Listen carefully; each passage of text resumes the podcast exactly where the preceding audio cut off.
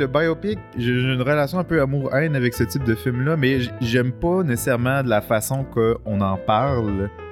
Charles Parisé est réalisateur et responsable de la programmation des Rendez-vous Québec Cinéma. Pendant la pandémie, puis moi je pense que ça a scrappé la franchise, là. Netflix, ils ont offert 600 millions pour acheter le film pour le mettre sur leur plateforme. Perry Fermanian est le propriétaire du Cinéma Pine de Sainte-Adèle. L'esthétique, la guerre froide, c'est vraiment cool. J'aime les autos, les armes, les...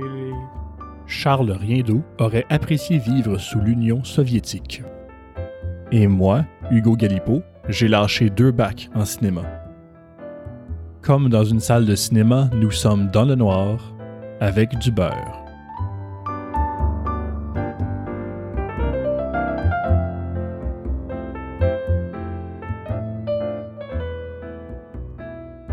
En parlant de pas vraies personnes qui peuvent devenir des vraies personnes, on a vu The Creator. Oui. Très bon segway. Je suis pas sûr que tout ce qu'on a dit depuis le début, je vais le mettre là. Okay. mais juste le segway.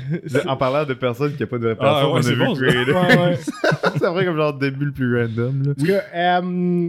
J'ai bien aimé. Ouais, le Creator, c'était pas mal powder. Les ratings sont assez mitigés, par contre. Je pense qu'il se tient un confortable 3.5 sur Letterboxd. Je pense que j'ai vu, tantôt, il était rendu à 3.4. OK. Fait qu'il baisse. Mais... non, c'est normal. Le film à la sortie va toujours être plus élevé. Que... c'est ça. Ouais. Mais le pire, c'est que je suis d'accord avec pas mal toutes les critiques. C'est pas un film génial non plus. Non. Surtout du côté scénario. Là, c'est... exact. C'est faiblard. Mais quelles sont les qualités? Ben, c'est ça. Moi, j'ai dit que j'ai adoré le film malgré le scénario. OK. Fait que le scénario, c'est la grosse faiblesse. C'est exactement ce que tu t'attends d'une histoire d'intelligence artificielle qui veulent des droits. Puis il y a beaucoup d'incohérences ou d'inconsistances ou de trucs pas expliqués ou de concepts mal exploités dans le scénario. Fait que le scénario, c'est une déception. Il est pas juste ordinaire, il est pas bon. Okay. Mais tout le reste, c'est génial. Les effets spéciaux, le design, les set design, character design, le costume. World building est particulièrement... Ouais, c'est cool. Il est joli. C'est ça qui est le fun, c'est quand tu dis que ça ressemble pas, que c'est exactement ce à quoi tu t'attends d'une histoire de AI qui veulent avoir leurs droits. Ça tombe pas dans la facilité non plus. Non, pas particulièrement. Tu sais, admettons, je pense, tu sais, le jeu là, de David Cage. Comment il s'appelle? Detroit Become Human, qui est un jeu, c'est un film avec des interactions dedans, là, que faut que tu passes les pitons pour choisir là, ce qui se passe. C'est un jeu avec peu d'interactivité. Pour moi, ça, c'est la définition même de la simplicité en termes d'histoire de AI. C'est le textbook example d'un film de AI qui veut avoir les mêmes droits que des humains, puis là, dans le fond, ils sont gentils, puis ils méritent pas ce qui leur arrive. C'est etc., un parallèle etc. très direct pour les minorités, les injustices. Exactement. C'est même pas caché un peu. L'oppression. Mais ça permet justement d'aborder ce sujet-là, mais en se gardant une distance. Exactement. Ce qui est intéressant en ayant genre des gens diverses, parce que les androïdes sont pas tous identiques. Ils sont pas tous... Tu permets de créer la diversité à l'intérieur de ce groupe. Exact, c'est ça. Dans ce jeu-là, ce qui me dérange, c'est qu'ils ont vraiment trop embelli un AI. Ouais. Ils sont trop parfaits. C'est des héros, ils devraient être intouchables, puis c'est donc dommage qu'il leur arrive, on devrait se sentir mal. Ouais. Puis moi, j'ai reproché ça, moi aussi, à The Creator. Oui, mais The Creator... on dirait qu'ils ont essayé de piquer un peu dans l'autre bord de la médaille. Puis tu sais, des fois, t'en vois qui sont un peu en train de se droguer, genre, puis qui ont l'air d'être des énergumènes. Ils servent à rien. C'est ça. Mais quand je dis justement qu'il y a beaucoup de concepts pas utilisés, moi, je trouve que c'est ça qui n'a pas été assez exploité. Exactement. Si tu veux avoir les mêmes droits qu'un être humain, soit un être humain ait des défauts. T'sais. Exact. Tu peux pas être une personne parfaite, sinon ton histoire, selon moi, ça fonctionne pas. Ouais. Genre, pourquoi est-ce que tu serais dans cet état-là si t'es si parfait? Ouais. si t'étais sans reproche, on n'aurait même pas un problème à t'accorder nos droits. Ouais. Non, mais c'est un vieux principe souvent, comme genre, il essaie de faire en sorte que faut... Tu rends l'autre parfait comme ça, la seule raison pourquoi tu voudrais pas lui donner des droits, c'est pour cette raison-là. Ouais. Ouais. Ben, même les vieux films activistes faisaient exactement la même chose, mais en parlant des vraies minorités. Là, tu regardes ça comme genre, OK, pas génial. Là. Mais pour mettre en contexte avec cette critique-là, il y a quelques moments dans le film où est-ce que il hint ou il te laisse croire que justement les intelligences artificielles, ils ont aussi beaucoup de défauts, puis c'est juste humanité version 2.0, mais pas avec pas beaucoup de avec le pouvoir de l'immortalité. Puis de genre, exact, ouais. C'est ça. Fait que juste un peu mieux, mais différent. Puis une séquence où ils se battent, puis eux autres, ils tirent un véhicule de transport volant, là, aérien, là, une espèce de dropship. Ils tirent, sauf que ils crashent sur une bande de paysans de leur propre nation. Oui, oui, exactement. Qui est en train de s'enfuir. Ouais. Il y a beaucoup de dommages collatéraux à la guerre. C'est ça. Ça n'a pas peur de salir les mains là-dedans. C'est ça qui exact. J'étais comme, OK, cool. Ils n'ont pas peur de salir les mains. Puis, est-ce que toi, ça te dérange les spoilers pour ce film-là? Non, je pense que c'est correct. Non. OK. Spoilers, on va-tu dans les spoilers? On peut aller dans les spoilers. On va aller dans les spoilers. Hein. Spoiler! Ouais, pour la prochaine... Ceux qui ne veulent pas entendre des spoilers, leur revenez dans une demi-heure. Une demi-heure pile. Non, c'est pas. Non, on ne sait même pas. Le runtime est affiché à l'écran.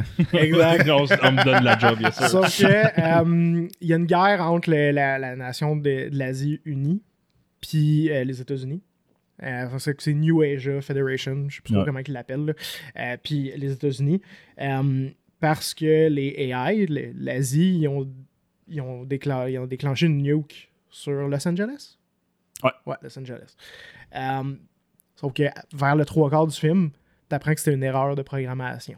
On apprend que c'était... Il y a quelqu'un qui le dit. Ouais, c'est ça. Il y a quelqu'un qui le dit. Fait qu'on n'a pas le choix de le croire. Ils sont trop gentils, puis après ça, il y a un des AI qui dirait « On n'aurait jamais fait ça, c'est dans notre programming de pas faire mal aux humains pour aucune raison. » Ouais. Parce que, OK, come on. Là, le scénario a perdu un peu, mais ouais. J'ai trouvé ça là, finalement, fait que on devrait quand même laisser les AI renaître toutes. Exact. C'est juste une erreur de programmation. Comme, justement, si ça peut arriver, peut-être qu'on devrait pas. Ouais, c'est ça. Mais tu sais, j'aurais aimé ça. Tu sais, OK, une vraie cellule terroriste d'Android puis d'AI qui se battent pour leurs droits. Il y a des moyens plus radicaux. Là, exact, puis ils ont des moyens radicaux. Mm-hmm. Ouais. Puis après ça, tu vois un peu notre personnage principal s'infiltre là, dans le New Asia.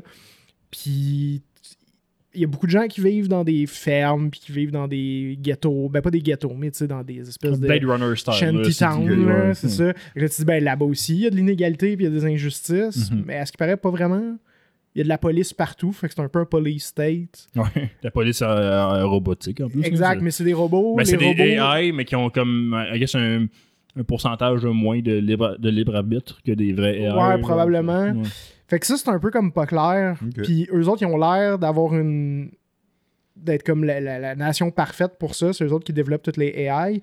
Mais ils m'ont pas convaincu. Les androïdes, ils ont l'air assez libres. Ouais. Sauf qu'on est un des personnages qui dit « J'aimerais ça que les androïdes soient libres. » Mais ils ont l'air assez libres. Ouais.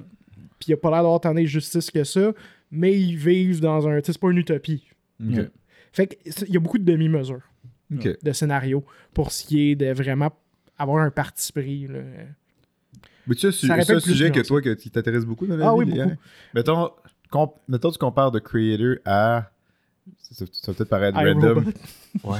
Sérieux? iRobot, j'allais dire exactement. J'ai préféré The Creator. Là, je pense... iRobot, c'est un peu bidon. Là. Non, mais je sais que c'est pas très bon ce film-là. C'est de l'entrée en matière. C'est le genre d'affaire que tu vois quand t'es dit, hey, c'est intéressant ce concept-là, je vais voir autre chose. Tu sais. Ouais. Dans The Creator, au moins, il y a les indices de la nuance qui sont présentes. Ils vont pas, ils prennent pas toutes ces perches qui tombent, ils les utilisent pas. Ils les prennent pas. Ouais, malheureusement. Ils vont pas c'est ça. Ils vont pas jusqu'au bout de ces... Il y a définitivement quelqu'un, par contre, qui a travaillé le scénario qui avait ces idées-là. Exact. Ils ont pensé, mais pour des raisons, j'imagine, de production ou de frais, whatever, ou de temps, ils ne sont juste pas allés dans ces directions-là. Exact. Ouais. On parle de Creator. The Creator. C'est ça. Sauf que iRobot, toutes les idées qu'il amène, ils vont jusqu'au bout, j'ai l'impression, mais il n'en amène pas tant que ça. Non. C'est ça. À part le fait de l'intelligence artificielle... sont capables de développer des émotions, puis de faire de l'art, puis de en sa défense, c'est dans les... Je me trompe pas, c'est dans les premiers? Non. Pas le premier, mais... Blade Runner. Dans le moderne, mettons.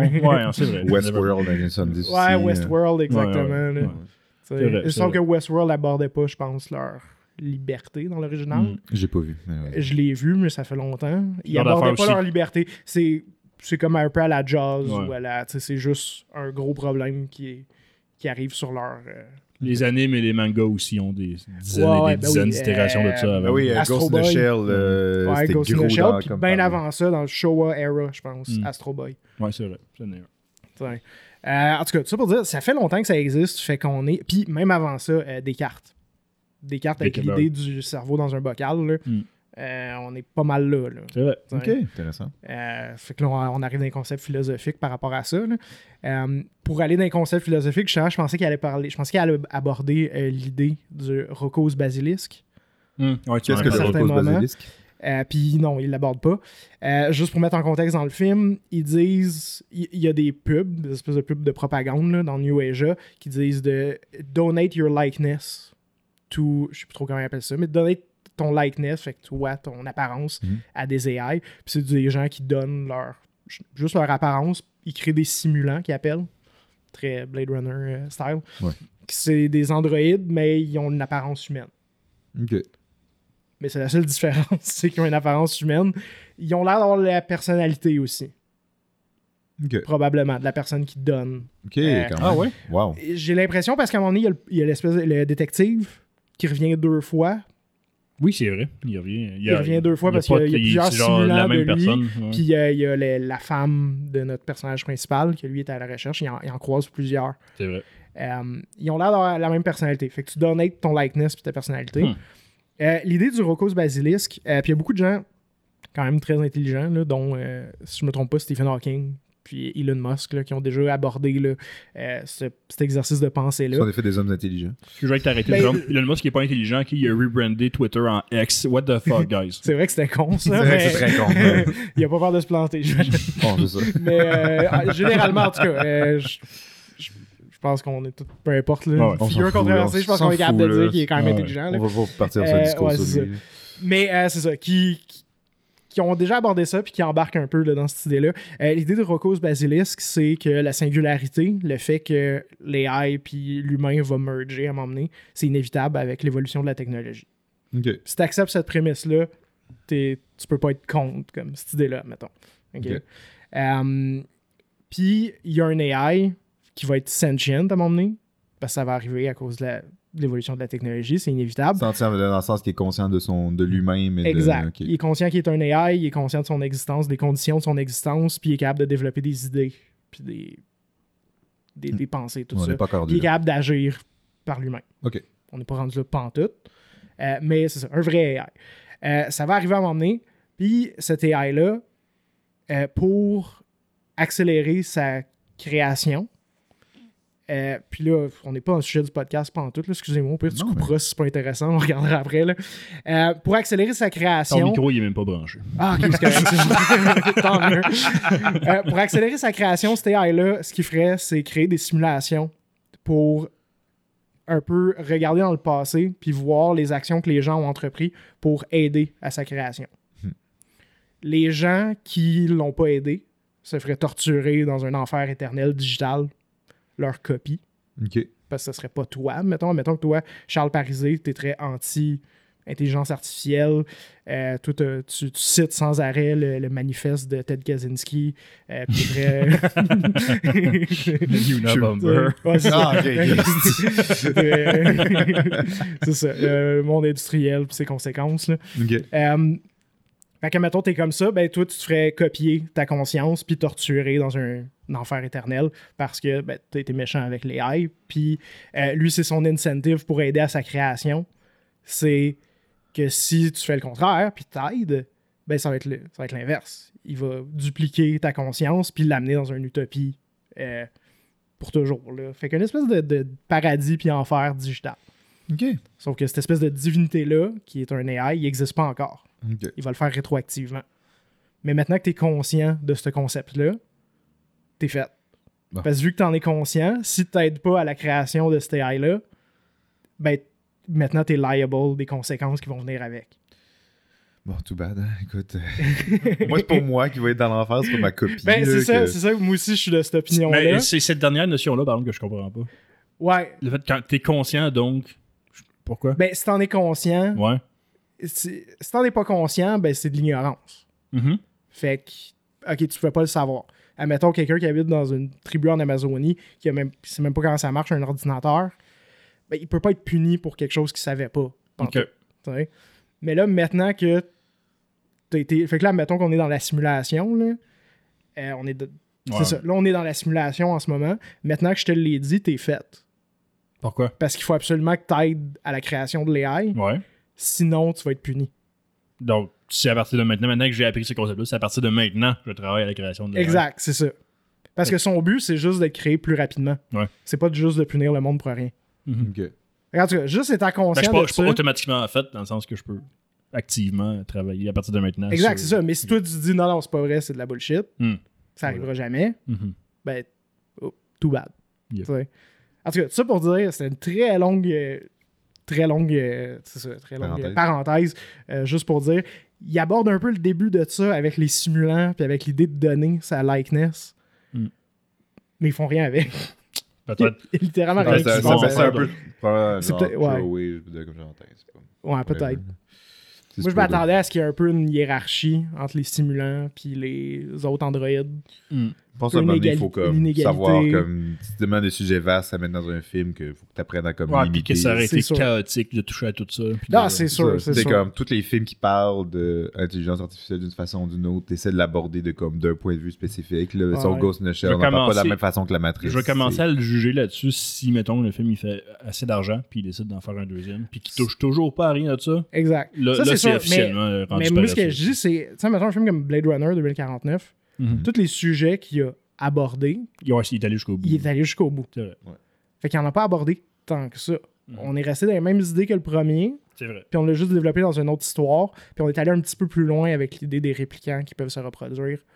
Mm-hmm. Puis avec Kay qui pense qu'il est spécial puis qu'il l'est pas finalement. Ouais, tandis que Creator, ils vont flatter un concept. Beaucoup de concepts, puis ils en finissent pas un. C'est vrai, ils font rien que ça. Hey, donne ta likeness, cool. Puis c'est quoi qui arrive avec ça? Exactement. Je comprends. Ouais. Mais non seulement qu'ils en finissent pas un, il aurait pu juste avoir un petit peu plus de nuances. Il n'y en avait pas. C'est vrai. Parce que justement, un AI devrait pas être complètement bénévolent puis parfait. Je suis juste pas d'accord avec ça.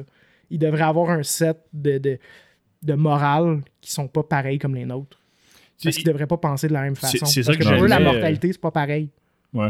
Ouais. Si on retourne à l'esthétique du film, c'est ça que j'aimais dans les chorégraphies en général, c'est que t'as une escouade de policiers AI qui se déplacent. Il y en a qui se sacrifient pour les autres. Oui, puis ils bougent, ils ne sont pas le cliché du robot qui bouge parfait. Non. Ça paraît que c'est du motion capture, puis ils l'ont laissé tel quel. Ouais. Puis ça les rend agréables à regarder. Un petit peu uncanny. Oui, c'est ça. Mais ils sont bien intégrés. Exactement. Les scènes d'action sont géniales. Ouais. Ils sont vraiment cool. Ouais. Parfait. Des mouvements très intéressants, le fait qu'ils peuvent s'accrocher sur un coin de mur quand ils courent au vide ou whatever. Ils sont pas parfaits, puis ça les rend plus le fun, plus intéressant. Comme... Exact. Ouais. Puis les scènes d'action vraiment cool aussi, puis bien. C'est du sci-fi, un peu comme Neil Blomkamp, là, ce qu'il faisait dans ses films. Ouais. Dans ses films de science-fiction, parce qu'il fait encore des films.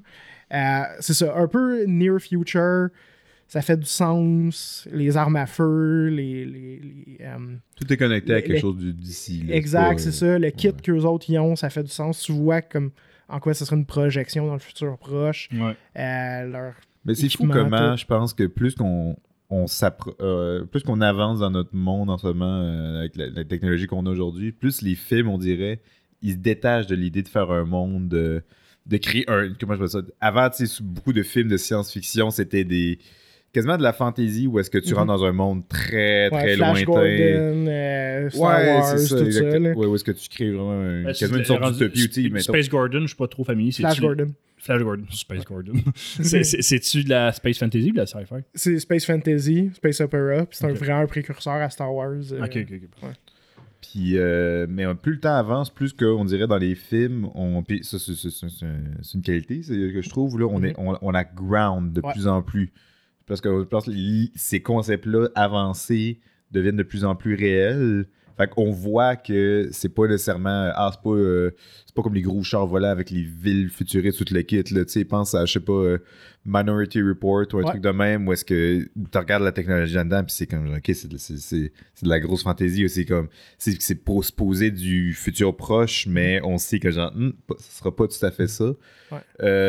Mais ça se fait quand même un petit bout de temps, avec Alien, par exemple.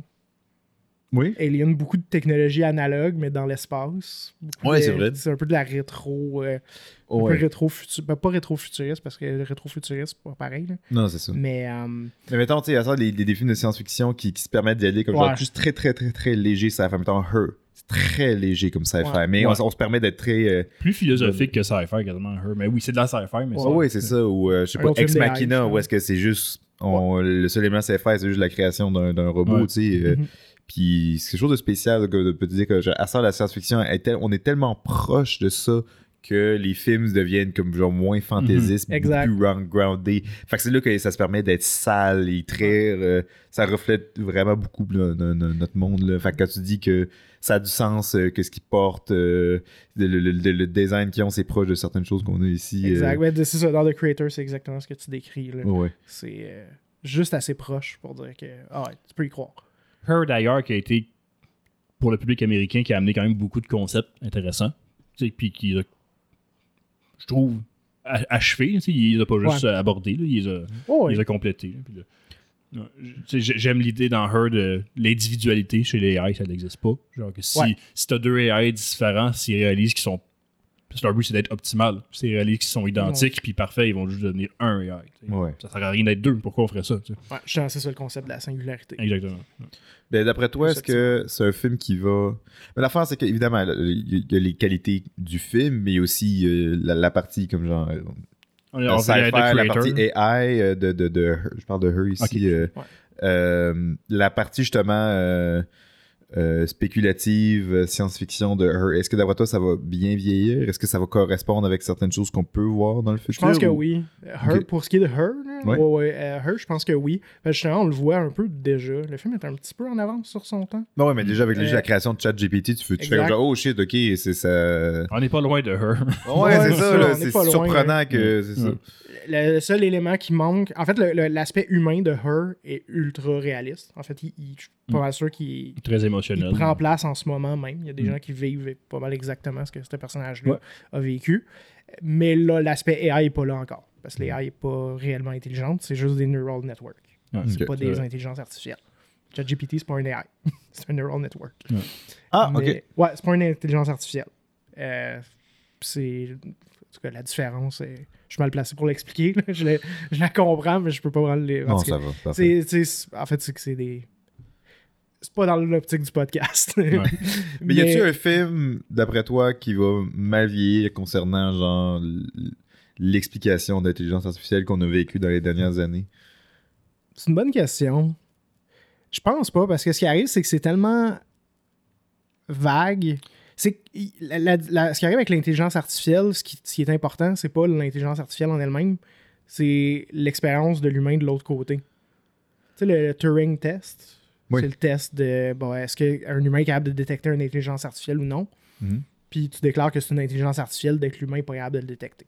Mm. C'est plus ça l'aspect qui est important. Fait que d'après moi, oui, il y en a beaucoup que l'explication de l'intelligence artificielle, elle tient pas debout, mais le côté humain est quand même relevant. C'est une bonne réponse. Sinon, il y aurait aussi Mission Impossible Dead Reckoning Part 1. ouais, c'est vrai. Ça, je l'ai pas vu. C'était inconsistant. Tu veux expliquer pourquoi?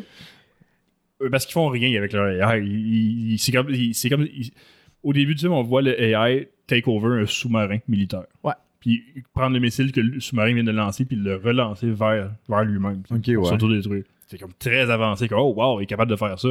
Puis plus tard, tout le long du film, le AI a besoin d'un être humain pour faire des actions à sa place, tout le long du film. Ouais. qui est comme son porte-parole, qui c'est lui le méchant du premier film, là. C'est lui contre qui Tom Cruise va se battre. Okay. Il y a une séquence dans un club en Allemagne, en France, je sais pas trop où. On en a parlé déjà, fait qu'on va passer au-dessus de ça. Mais... Puis il y a quelqu'un qui dit comme le parti intéressé, il est déjà ici. Puis là, il regarde vers le plafond, il y a des écrans partout, puis tu vois l'espèce de... l'image digitale de l'AI comme une espèce de gros œil en pixels puis qui fait oh l'AI est déjà ici. C'est ça. T'as-tu pointé par en arrière quand même? Oui, moi, parce que Perry est arrivé. Ah ok, j'ai pas entendu. Je pense qu'il est dans le... Mais en tout cas, fait que ça c'est juste niaiseux, mais moi ce que je... À un moment donné, il y a une séquence où est-ce que le personnage de Simon Pegg il est dans une auto en train de... Salut Perry! Oh Perry! en train de... On a Perry Fermanian qui est maintenant dans le building. Yeah. Yeah. Perry is in the building. Ouais, super toi. Ouais, félicitations pour ton bébé. Ah oh, ben merci. C'est vrai, ça fait longtemps que vous êtes vu, là. Bon. Ben continue ce que tu disais. Ok, je vais finir ma... C'est ça, il y a le personnage de Simon Pegg, il est dans un auto en train de donner un peu des directions au personnage de Tom Cruise. Puis pour donner les directions, il faut qu'il ouvre son laptop, il faut qu'il fasse deux choses en même temps, il faut qu'il conduise puis qu'il regarde sur une map sur son laptop. Fait qu'il dit, bon ben je vais mettre mon auto intelligente en mode self-driving, puis je vais aller sur l'autre siège, ou en tout cas, quelque chose comme ça, puis là il ouvre son laptop puis il commence à checker des affaires. Fait que là, dans un film que t'as pas vu, où est-ce que le threat principal, c'est un AI, qu'est-ce que tu penses que l'AI va faire face à ça? Ouais, ça y va, t'as couvert le champ. Prendre le contrôle de l'auto, puis un peu donner de la difficulté à la personne qui... Mais non, il n'y a rien qui se passe. Non. Ben, il prend la voix de Simon Pegg pour donner des fausses directives à Tom Cruise. Je pense que tu allais me dire que genre, tu t'allais voir venir comme genre, ah ouais, le AI va faire ça, puis mais finalement, il prend pas le contrôle de l'auto. Ils prennent le temps de set-up une situation tendue. T'sais, on s'entend à ces films-là, c'est de la tension. Là. Oh ouais, c'est ça, c'est du setup des éléments, tu connais les stakes, tu connais leur plan, ça se déroule, oh, ça se passe mal, qu'est-ce qui va arriver, qu'est-ce qui va mal virer, tout ça. Là, ton ennemi principal, c'est un AI, puis il fait rien par rapport à un auto intelligente qui se conduit tout seul. Ouais. Encore là, beaucoup de choses, beaucoup de potentiel mal. Ok, attends. Question comme ça. Ouais. Est-ce que on voyait la marque du char dans le film? Ah ouais, c'est sûr, c'est filmé comme une pub d'auto. Bon, là. Oh ouais, parce que peut-être que c'était dans le scénario que c'est ça qui se passait, puis je sais pas c'est quoi la marque du char. Là, il voulait pas... imagine que genre... Audi a dit non, nos autos sont... Non, tu sais, on va pas montrer aux gens que genre si t'achètes notre auto, tu peux comme genre le pirater, puis... Fait qu'il voulait comme genre montrer comme genre que t'as un paramètre que tu peux comme... qu'un char conduit tout seul, mais pas le fait que genre une intelligence artificielle puisse le pirater, puis genre te faire crasher. Là, exact. Quoi que ça se fait déjà. Est-ce que vous saviez qu'il y avait un petit device qui s'appelle un Dolphin... Je ne connais plus le nom exact. Il va peut-être falloir que tu censures ça parce qu'il est rendu illégal au Canada. Oh. C'est pas illégal d'en parler. Non, je sais, c'est une joke. Tu n'as plus le droit d'en acheter. Mais c'est un petit device NFC. Puis tu peux te syncer avec des Tesla puis juste les débarrer. Nice. Wow. Le logiciel, il vient dedans de base puis ça prend comme 5 minutes. J'ai un feeling de comprendre pourquoi c'est rendu illégal maintenant. Tu peux m'expliquer ton raisonnement? Mais moi, je laisse les traces de ta démarche. Est-ce que quelqu'un l'a dit à Elon? Sûrement. Il est tout au courant. C'est rendu illégal aux États-Unis aussi, je pense. Là. Moi, je suis pas d'accord que c'est illégal parce que plus que ça, c'est accessible, plus que... T'es pas d'accord que c'est illégal, mais ça l'est. Genre, non, mais je suis pas d'accord que ça devrait l'être parce que plus que c'est accessible, plus que la sécurité va augmenter. Ouais. S'ils sont obligés de faire quelque chose à propos de ça. En tout cas, ça pour dire... c'est des concepts intéressants. Puis probablement que c'est pas réaliste de toutes les aborder tout le temps. Fait que probablement qu'on va toujours trouver des critiques comme ça à dire que ça a été mal exploité. Parce que de la technologie, c'est dur à intégrer dans un scénario. Objectivement. Oui. D'ailleurs, j'ai lu un article récemment. Encore une fois, on ne sait pas si c'est qu'est-ce qui se passe avec ça, mais James Bond, apparemment qu'ils veulent le ramener dans les années 60. Oui, c'est Christopher Nolan en plus qui va faire ça. Il est confirmé que c'est lui qui va le faire. C'est lui qui a proposé, il veut en faire, puis il a proposé qu'il veut les faire des films, des period pieces à l'époque où les livres ont été écrits. Ok. Ouais. C'est vraiment ça. On board avec ce ça serait très intéressant en effet, parce que c'est pas que c'est le fun, je trouve, le James Bond avec la ceinture, avec le wire, genre pour descendre d'un deuxième étage, whatever, ou le soulier avec le couteau qui sort au bout. Je trouve que ça fait très 60s, ou la petite montre, whatever. C'est très 60s, 70s technology, mais c'est le fun, c'est cool. Ça fait comme l'âge du spy, tu sais. Tandis que maintenant, avec la technologie qu'on a toute maintenant, il n'y a plus rien qui est impressionnant, on dirait. J'ai tellement un bon segue pour le film de la semaine. On n'est pas rendu là encore. Je sais, on n'est pas rendu là. Ce que j'ai beaucoup aimé dans le film de la semaine, justement, c'est ça, c'est l'utilisation de technologies analogues dans des concepts de... C'est bien expliqué dans ce film-là. Ouais, mais on parlera pas de ça tout de suite. Mais on va en parler tantôt. Mais justement, si un James Bond des années 60, il y a beaucoup de potentiel, justement, pour avoir des technologies analogues qui vont... Tu sais, des gadgets réalistes Mm-hmm. Je sais pas si vous avez déjà vu là, les archives de la CIA. Puis ils ont un musée aussi. C'est ça. Ouais. Où est-ce que tu vois là, des technologies d'espionnage du KGB puis de la CIA.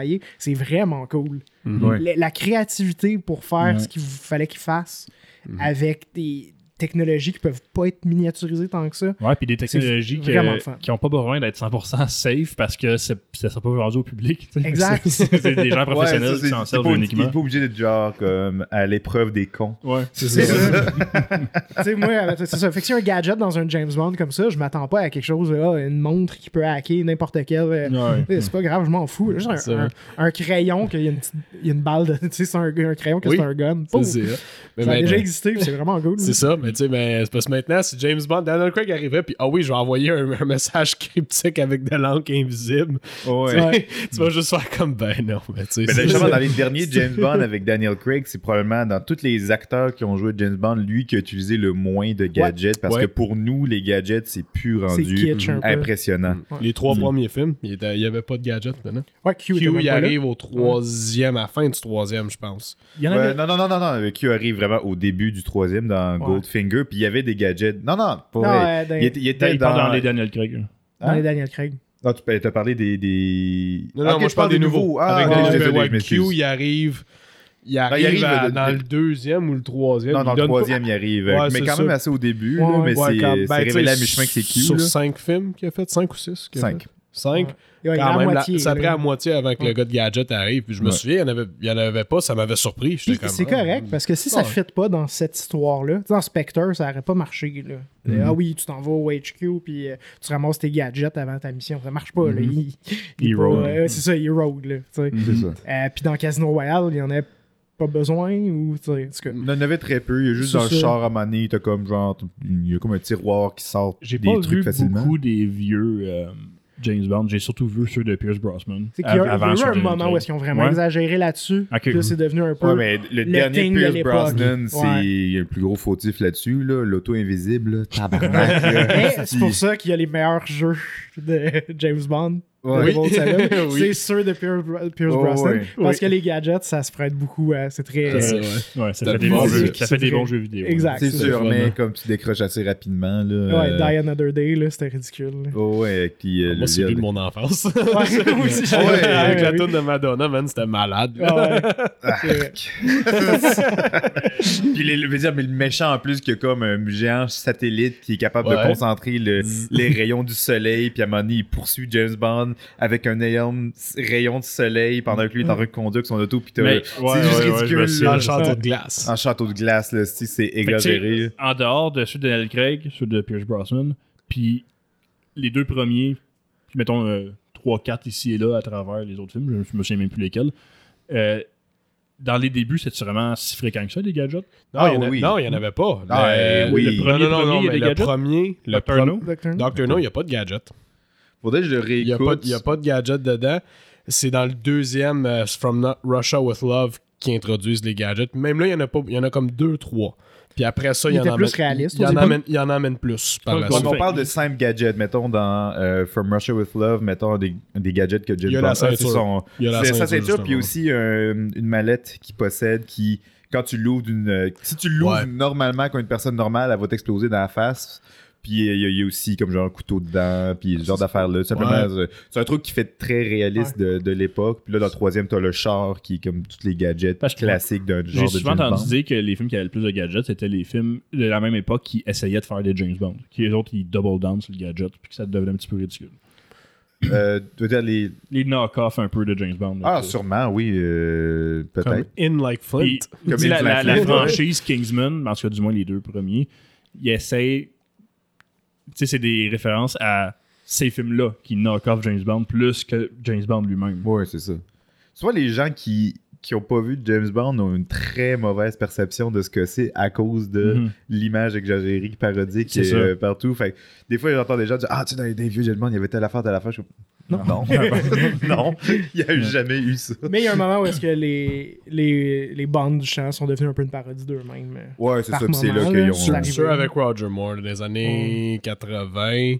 C'était rendu un peu une joke à un moment donné. Là. Ah oui, mais je trouve que c'est pire film la franchise. C'est assez Roger Moore. Ah oui, oh, ouais, mais à un moment donné, on a écouté un ensemble, oui. Là, For Your Eyes Only. Là, c'était mauvais. Là. Avec le gâteau. Avec là, ouais, là, c'est un running gag entre nous deux, mais à un moment donné, il y a une scène de poursuite en ski. Puis, à un moment donné, il y a un moment qu'il faut vraiment comme quasiment le ralentir pour le remarquer. Puis, en fait, il introduit beaucoup de comédie là-dedans, mais c'est pas particulièrement drôle. Puis, en ski, à un moment donné, il passe au travers comme genre une sorte de resort de ski. Une genre, terrasse. Puis, une terrasse. Puis, comme tout le monde se tasse pour laisser passer, puis à un moment donné, une fille qui tient un gâteau, puis elle se tourne, puis elle met le gâteau d'en face d'un vieux monsieur. J'aimerais. Puis, mais c'était délibéré. Là, ça mais la fois, c'est que tu le vois. Là, c'est extrêmement chorégraphié. Là, c'est ça, genre, la façon que tu vois, elle vise. Je trouve que tu prends tes mots à la légère. Elle met pas le gâteau, elle le garoche. Le gars, il est en chaise roulante en plus. C'est malade. Il n'y a pas un des méchants qui se ramasse dans souffleuse de neige. Il fonce dans méga souffleuse, plus il y a de la neige rouge. Je suis juste du 0.3 secondes de gâteau dans la face d'un figurant. Oh ouais. Je sais pas s'il a été aussi glauque que ça. Il n'y a pas beaucoup de sang dans les James Bond. Je me souviens de cette scène-là encore. Il y en a un qui fait comme ah, puis il rentre dans le truc, puis t'as juste la neige rouge au loin. Là, ça pourrait. Peut-être, mais c'est pas un film très mémorable qui vaut la peine tant de revoir que ça. Mais il l'a fait pendant genre 16 ans. Roger Moore, à la fin, il était quand même assez âgé. Il avait pas genre 62 ans. Je pensais que Daniel Craig, c'est lui le plus vieux parce qu'il avait 55 ou je sais pas, mais non, c'est Roger Moore, il avait genre 62 ou 63 ans. Ben, il fallait vraiment qu'il arrête de faire les films. Puis en plus, ses Bond Girl étaient comme genre vraiment trop jeune pour lui. Lui-même, il l'a dit, il a dit comme ça n'a pas de bon sens, il dit je pourrais être genre son grand-père. Ça n'a pas de sens, puis il faisait plus aucune de ses cascades, il était full peureux. Oh, ouais. Il avait peur de se casser, whatever, c'était... Mais il l'a fait longtemps parce que je pense qu'il en a fait un en 79, puis il en a fait... Son premier était... 75 ou quelque chose de même. Son premier, c'était Live and Let Die, sorti en 74. Ah, c'est ça. Puis jusqu'en 88, 89, là, jusqu'en des années 90, parce que Pierce Brosnan... Non, pas jusqu'en les années 90. Non, mais il était supposé, puis ils ont emmené Pierce Brosnan pour faire... t'avais Timothy Dalton qui est arrivé entre les deux, en fait. Ouais, parce que Pierce Brosnan ne pouvait pas le faire parce qu'il fallait qu'il fasse son autre truc d'espion. Remington Steele, c'est vrai. Il y a un contrat. Et le dernier, j'ai oublié le Roger Moore, mais c'était View to a Kill, mais c'est comme genre milieu années 80 quand même. Il l'a fait longtemps, le bonhomme. Puis il était déjà un peu vieux quand il a commencé, mais il était quand même dans le bon âge, mais ça il fitait plus pas à la fin. Le méchant récurrent de James Bond, Blofeld, c'est ça? Ouais. Non, c'est Jazz. Ouais, mais c'est lequel qui, dans For Your Eyes Only, au début, il drop dans une cheminée. Ouais, c'est ça, c'est des plus. Jamais ce film-là. Ouais, vous êtes détaché du. Ouais, Ernest Blofeld, qui est comme le grand méchant de la série James Bond. Mais à un moment donné, c'est une série. Tout cet aspect-là, le combat comme contre Spectre, toutes les kits, c'est un aspect qui a vraiment été délaissé plus que le temps avancé. C'est pas vraiment un truc qui s'est jamais conclu dans les séries de films. Du moins, j'ai pas lu les livres. Pas tous les livres. Puis, on dit que j'ai décidé de clore ça pour une fois pour toutes dans For Your Eyes Only, où est-ce que, justement, t'as Blofeld qui arrive, puis tu le vois pas, là, tu sais, il faut un peu un... Ils ont pas ramené l'acteur. Ils ont pas ramené l'acteur. Il a changé l'acteur comme trois fois. Il changeait tout le temps, d'acteur. Puis, à un moment donné, il est juste en chaise roulante, puis comme il contrôle l'hélicoptère dans lequel James Bond est dedans, puis à un moment donné, James Bond, comme genre, réussit à prendre le contrôle de l'hélicoptère. Puis là, il se dirige vers Blofeld, puis avec la rampe de l'hélicoptère, il lève dans les airs. Fait que là, il a compris, mon Dieu, puis là, il jette dans une énorme cheminée. Puis c'est comme ça que genre le méchant le plus iconique de James Bond meurt de façon ultra rabaissante et dénigrante pour tous les films qui sont venus avant qui l'incluaient ce personnage-là. Il meurt dans un cold opening cheap fait sur le bord d'une table. Exactement. Puis là, le générique de début commence. Puis la tune est bonne, mais après ça, le reste du film est aussi pas particulièrement bon. Là, fait que, OK, c'est au début du film. Ça. Le film ouvre comme ça. Puis après ça, le reste de l'intrigue commence. Ça, littéralement un cold opening qui n'a pas rapport avec le reste de l'histoire. Ça arrive au début, puis merci, bonsoir. Maintenant, on passe au film. C'est ça. Oh, why not? Ouais. Ben, why not? Plusieurs raisons, why not? Quoi? Mais on parlait tantôt qu'ils pourraient ramener ça dans les autres. Mais j'ai pas vu ça passer. Je dois avouer, je suis peut-être un peu sceptique par rapport à cette idée-là. Ouais, mais c'est ça que je voulais te demander en tant que fan puis fin connaisseur de James Bond. Ouais, Je comprends l'envie de retourner en arrière, mais c'est jamais une bonne idée, on dirait, de vouloir de retourner en arrière. Je comprends l'envie, je comprends le désir. Est-ce qu'ils l'ont déjà fait? Non, jamais. Non. Puis, justement, j'aime que c'est un personnage qui peut... À ça que ça dure depuis plus de 60 ans, j'aime que ça s'adapte toujours aux nouvelles réalités. Les James Bond sont toujours ajustés aux réalités. Ben oui. Même quand ces raisons d'exister ont carrément arrêté, là, je veux dire, c'est... les motivations des méchants sont très au goût du jour aussi. C'est ça, puis je veux dire que c'est un produit de la guerre froide, puis quand Pierce Brosnan est arrivé, il a fallu s'adapter, parce que la guerre froide était finie, puis on peut dire en quelque sorte qu'elle recommence maintenant, fait peut-être d'autres raisons d'être de revenir, mais ils ont carrément adressé dans le film que c'est un héros qu'il fallait qu'il s'adapte aux nouvelles réalités puis que ses raisons d'être changeaient. Puis avec Daniel Craig, il faisait exactement la même chose. Dans les derniers... Surtout dans le dernier film, ça aperçoit comme genre... OK, justement, l'idée de justement de... son côté misogyne, son côté comme genre OK, peut-être un peu... une masculinité un peu trop old school pour comme de nos jours, mais il l'adresse dans le nouveau film, puis... Fait que, OK, on va comme genre adapter ce héros-là pour nos, nos réalités. Puis, je pense que c'est bien... de ça, ouais. Mais vouloir revenir dans le passé... Ouais, ils vont se le rendre misogyne. Ouais, genre, mais justement, tu vas revenir dans le passé, puis en plus, tu vas voir comme changer le passé pour essayer de comme effleurer les sensibilités modernes, là, tu sais, mais... C'est vrai que c'est touché. C'est vrai, c'est touché, puis en plus, tu vas juste apporter de la nostalgie, mais tu réussiras pas à... comme capturer cette nostalgie-là comme il faut.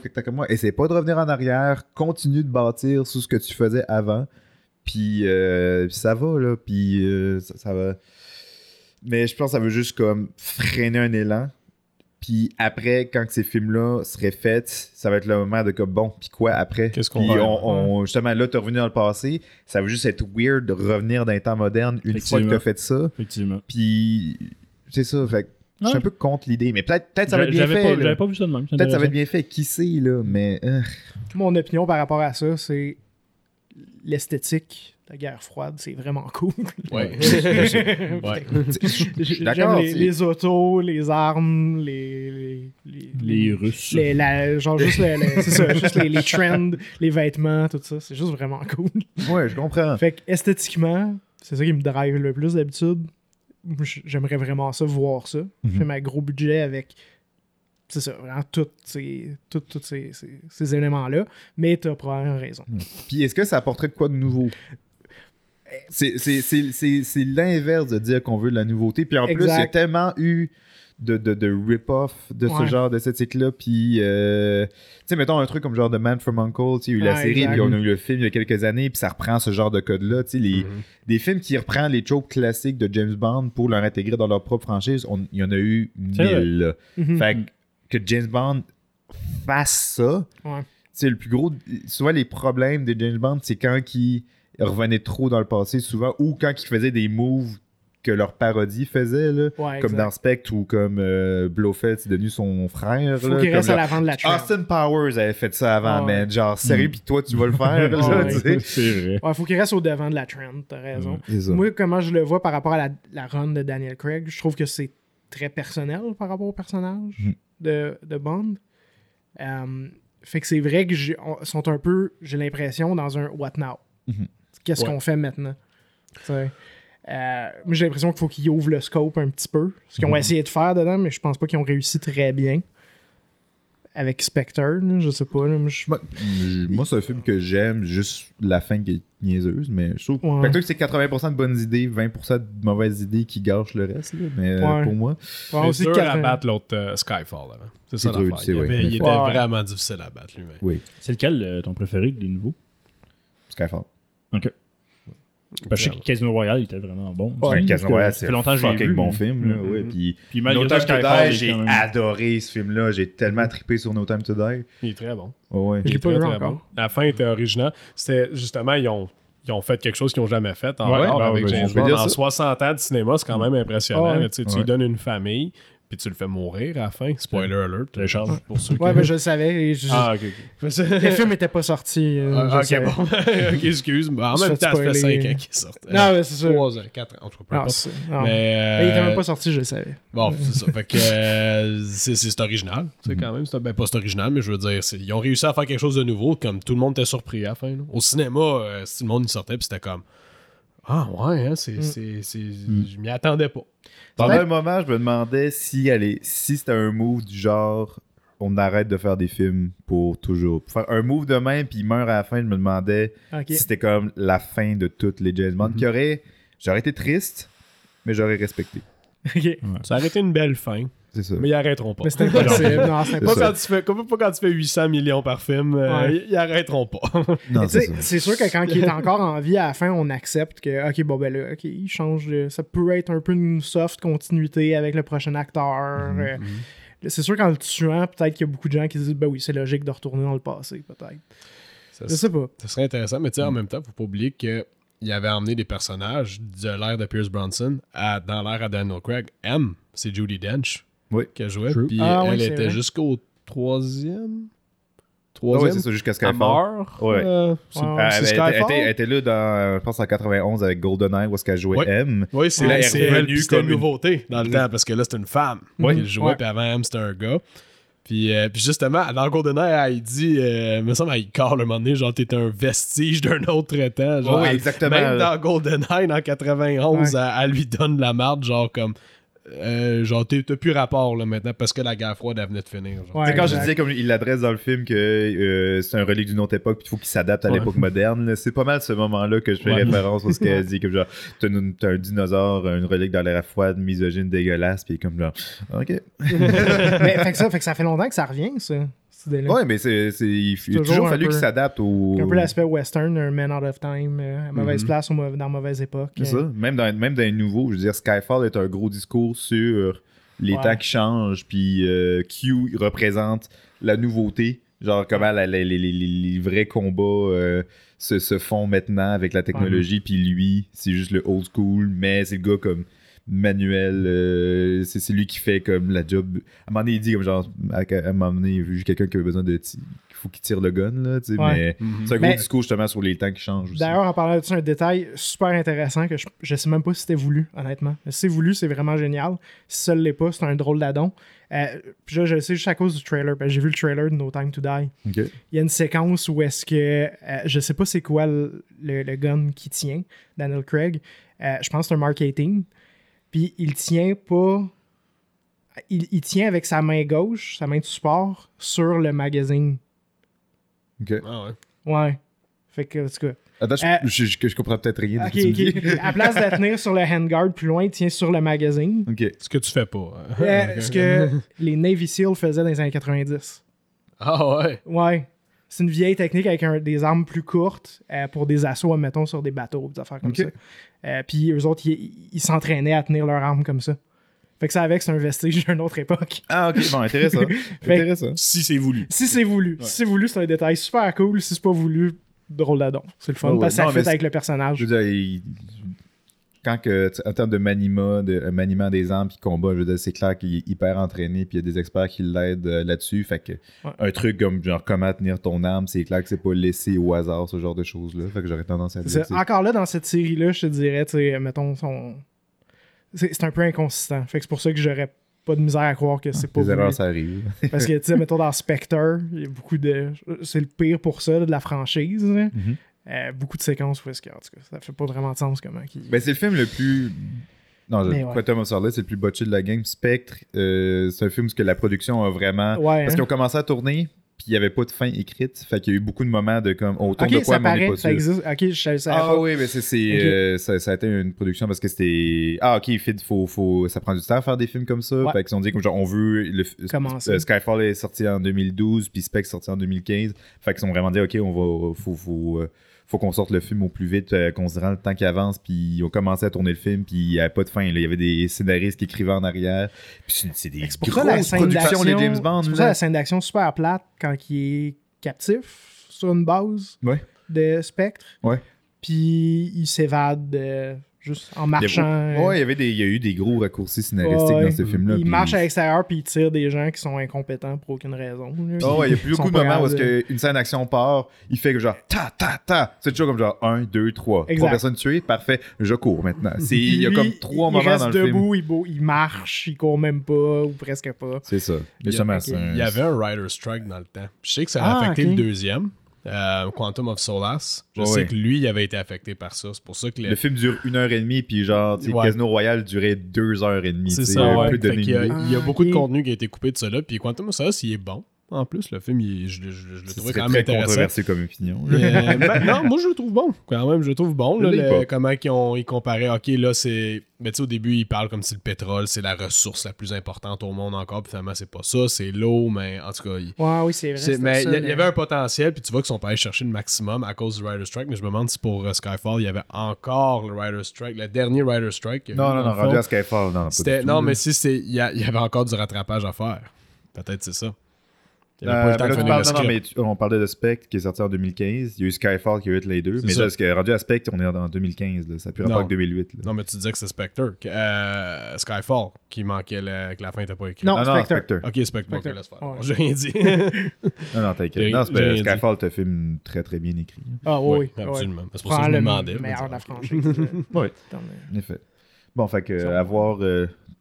Où est-ce que ça va aller? D'après moi, ils vont prendre une hostie de bonne pause. Ce qui est dommage parce qu'ils reviennent d'une hostie de grosse pause depuis Spectre qui est sorti en 2015 puis No Time to Die qui est sorti 2021. J'ai pas vu le temps parler, mais 2020, c'est supposé être 2020. Ouais, je sais. Avec 5 ans, c'est normal pour un James Bond. Ils l'ont poussé à cause de la pandémie? Ouais, c'est ça. Okay. C'est avant même que ça frappe dur. Le tune de Billie Eilish est sorti en 2020 puis on a eu 3 ans. La pandémie, c'était le 15 mars. Je pense qu'il sortait, le 27 mars. Quelque chose dans le même. C'était littéralement 15 jours après. Là. C'est très proche. Je me suis dit qu'ils ont sorti la toune avant, en se disant le film s'en vient, fait qu'on va la release. Avant, ils ont repoussé le film, fait que la toune était là comme des années avant que le film sorte. Moi, l'affaire que je fais à chaque fois que James Bond sort, j'écoute jamais la toune. Malgré qu'elle joue partout à la radio. J'écoute pas la toune parce que je veux le voir dans le film. Dans son contexte pour lequel elle a été créée. Exactement. Puis j'apprécie bien Billie Eilish. Puis là, il a fallu que j'attende quasiment 1 an et demi. Avant, j'étais comme mais là, tabarnak. Hey, t'as-tu un côté à la toune? Non, arrête de m'en parler. C'est comme 1 an que j'essaie de l'éviter. Ils ont passé proche pendant la pandémie. Puis moi, je pense que ça a scrappé la franchise, là. Mais c'était Netflix, ils ont offert 600 millions pour acheter le film pour le mettre sur leur plateforme. Puis ils ont dit non. Parce qu'ils ont dit non, on pense qu'on va plus faire avec les cinémas. S'ils l'auraient mis en streaming, là, ça l'aurait dévalué la franchise. Absolument. Ça l'aurait dévalué. Oui. Moi, je pense que ça aurait été comme bon, il n'y en aura plus d'autres après. T'sais. Il n'y en aura plus d'autres où ça va être rendu des films de streaming. Ouais, comme le fantastique film Red Alert, le film avec que Netflix ils ont fait avec Ryan Reynolds. Red Notice. Red Notice là. C'est de la pourriture. C'est vraiment mauvais. J'essaie tout le temps de trouver un point positif au film, mais maudit que c'était mauvais. Puis on dirait que la seule affaire qui était comme mais ça a coûté 200 millions, c'est le plus gros film de budget ever. C'est comme, t'as mis 100 millions pour Hang Out avec The Rock, Gal Gadot puis Ryan Reynolds. C'est juste ça que vous avez fait, là, le reste. 100 millions, après ça, 60 millions de marketing. Ouais. Puis là, il te reste un petit 40 millions pour genre le reste. Le reste du film. Il reste à peu près 5 000 pour payer les VFX artists. Ça paraît. Tu dis qu'il en faisait un deuxième. Il y en a-tu un deuxième qui est sorti? J'avais lu qu'il voulait en faire un deuxième. Redder Notice. En tout cas, une chance, c'est pas arrivé. Tout ce que je chance c'est pas arrivé. Parce que là, il aurait tué la franchise. Un autre straight, me semble que c'était straight to streaming. Ça, je la trouvais pas si pire. Extraction. Ouais, il y en a un 2 récemment. Ouais, c'est ça. Ah, c'est ça. C'était correct. C'est avec Chris Hemsworth. Hemsworth, c'était similaire dans le scope. En fait, non, le scope est un petit peu plus petit. Vraiment, l'action était bonne. Mais l'action était bonne. Ouais. Puis l'histoire est simple. Il n'y a pas de... J'ai pas vu. C'est un film... C'est comme ça que je vois qu'un film d'action de ce scope-là devrait être. Hein. Okay. C'était bien correct. Ouais.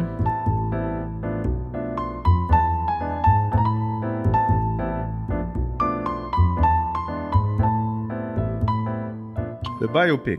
On a eu envie de parler de biopic, biographical picture. Oui. C'est-à-dire un film sur la biographie d'un individu ou d'un groupe de gens ou d'un band, dans le cas d'un biopic musical. Oui. Ça a eu un gros regain quand même ces dernières années. Ça avait l'air d'un truc mort pendant un certain temps, puis il m'en est, c'est revenu en force. Ouais. C'est pas fini. Bob Marley, ça en vient. Ah oui, c'est vrai. Oppenheimer, cette année, qui est le deuxième film qui va faire le plus d'argent. C'est vrai, c'est un biopic.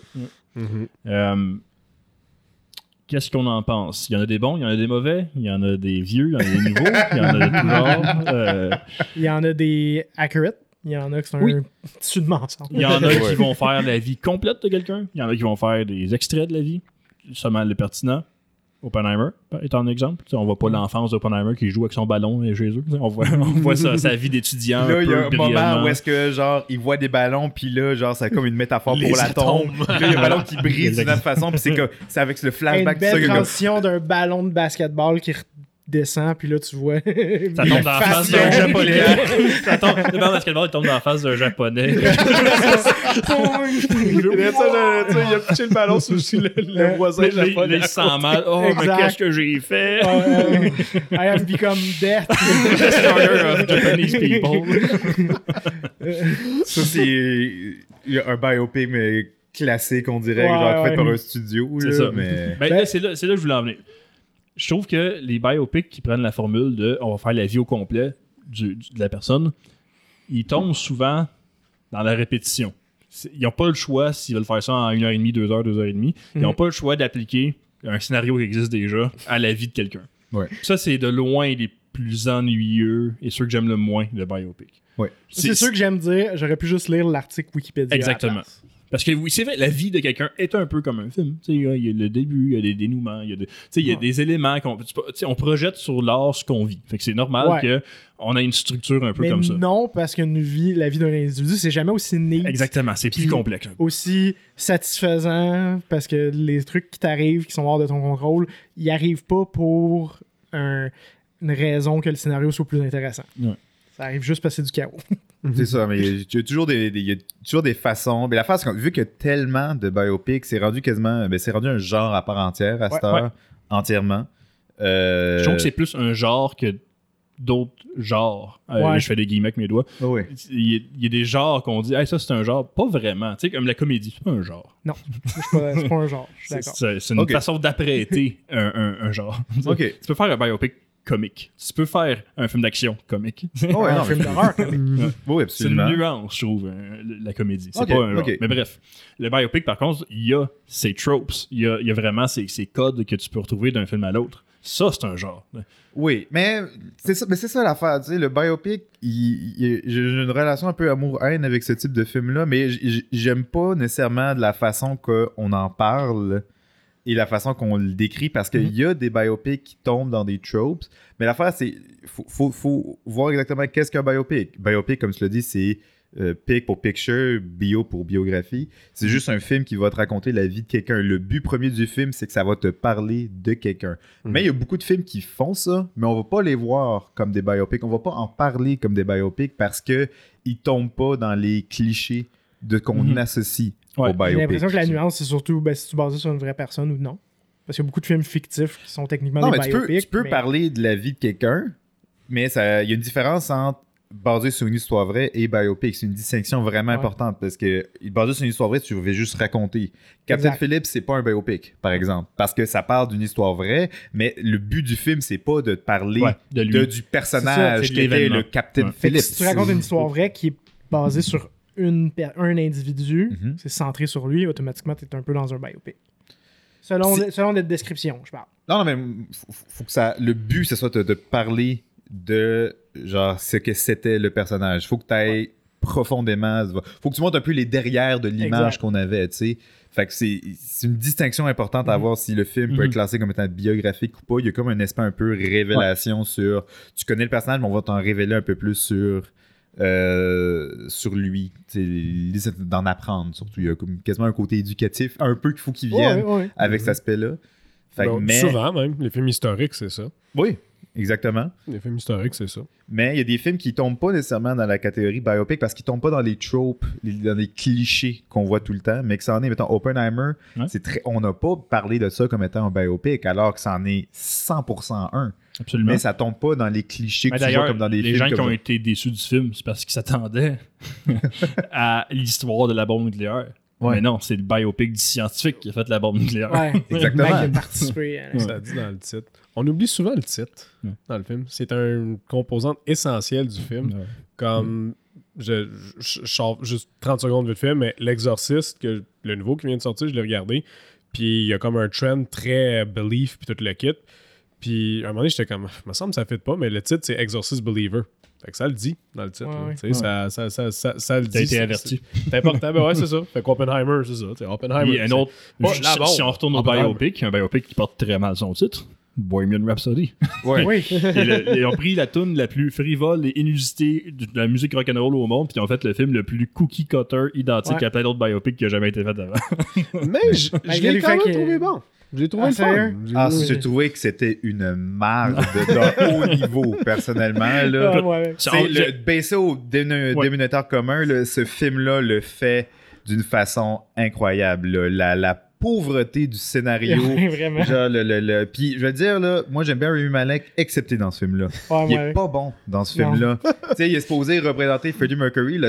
Le seul compliment que les gens ont donné pour dire que sa performance est tellement incroyable, c'est qu'il y a un Oscar, exactement. C'est, il ressemble. Non, il a mis des grosses dents. Il a mis des grosses dents, mais dans sa personnalité, il se prend juste un air, puis comme, ah mon Dieu, c'est Freddie Mercury. Mais il n'y a aucun charme dans ce personnage-là. Il n'est pas un peu drôle, puis c'est un gars hyper funny, mais Freddie Mercury, puis il joue hyper dramatique dans ce film-là. Ah, non. Si on veut tout le temps essayer de trouver les bons côtés à des films, puis pas juste chier dessus. Arrête. Non, d'ailleurs, on se dit, j'ai aucun problème à juste chier dessus. Là. Non, je suis d'accord. Moi non plus, je l'ai pas aimé, mais le film a quand même fait le plus d'argent de son année. Il a fait quelque chose de bien, parce qu'il y a beaucoup de gens qui l'ont bien aimé. Ben oui. Ah oui, c'est sûr. Là, moi, je le confirme. Moi, je le confirme. Là, je l'ai présenté 6 mois au cinéma. Là, puis le monde, il tripait. Le monde aimait ça. Moi, je trouve... Il avait pas été présenté en même temps que Star is Born. En fait, non. Okay. Star is Born est sorti, puis lui, il est sorti pas longtemps après, ou vice-versa. Puis les deux, à un moment donné, ils se marchaient un par-dessus l'autre. J'étais comme, oh my God, OK, il y en a un qui va manger l'autre. Mais les deux, ils ont toffé vraiment, vraiment longtemps. Mais... Écoute, moi, Bohemian Rhapsody, entre les deux, je préférais Star is Born. Okay. Mais parce qu'on les comparait beaucoup, parce que les deux étaient dans le deux. Star is Born, c'est avec Lady Gaga. Lady Gaga, exactement. Bradley Cooper. Je trouvais, tu sais, le film, il était pas assez long pour raconter son histoire au complet. Mais je trouve que, mettons, juste la finale, quand il a fait le show, là, il finissait fort en crise, le film, à cause de ça. Je trouve, là, quand il dit, ah ben là, je vais mourir, mais là, je vais faire mon dernier show, tu sais, au Live Aid. C'était hot en tabarouette, ça. Ouais, puis là, il commence à chanter, puis là, le téléphone a sonné pour montrer que, genre, ils ont sauvé l'Afrique. Oui, exactement. C'est stupide, ce moment-là. Admettons, pour aller sur ce que tu dis, moi, je pense que la seule raison pour laquelle... Les éléments positifs, la seule raison pour laquelle il a fait beaucoup d'argent, c'est juste ça témoigne de la musique de Queen. Oui. C'est juste l'appréciation que les gens ont, puis l'impact que leur musique a eu. Moi, je pense que c'est juste ça. Non, je suis d'accord là-dessus. Parce que la seule raison pour laquelle je suis allé le voir, les seuls moments que j'étais comme, j'ai un peu d'anticipation pour ça, c'était réentendre ces chansons-là que j'adore dans un autre contexte. Avec un support visuel dynamique. Exact. C'est ça. Puis c'était exactement ça que je voulais venir. C'était le film, c'est pour ça qu'il a été adoré. Puis il y a du monde qui sont venus le voir 2-3 fois. Là, parce que. C'est pas parce que c'est un bon film. Ils ont fait un sing-along version. Ils ont fait un sing-along version. La bonne musique était déjà là. Elle n'est pas là à cause du film. C'est ça. C'est ça. Mais ils sont allés dans la facilité. Ils l'ont bien exploité. Moi, je trouve qu'ils l'ont très bien exploité. Je dis pas que c'est le meilleur film que j'ai vu. Là, je te respecte ton opinion. Là, non, mais j'avais probablement été comme frustré. Moi, j'ai trouvé quand même le fun puis divertissant. C'est pas le meilleur de la gang, par contre.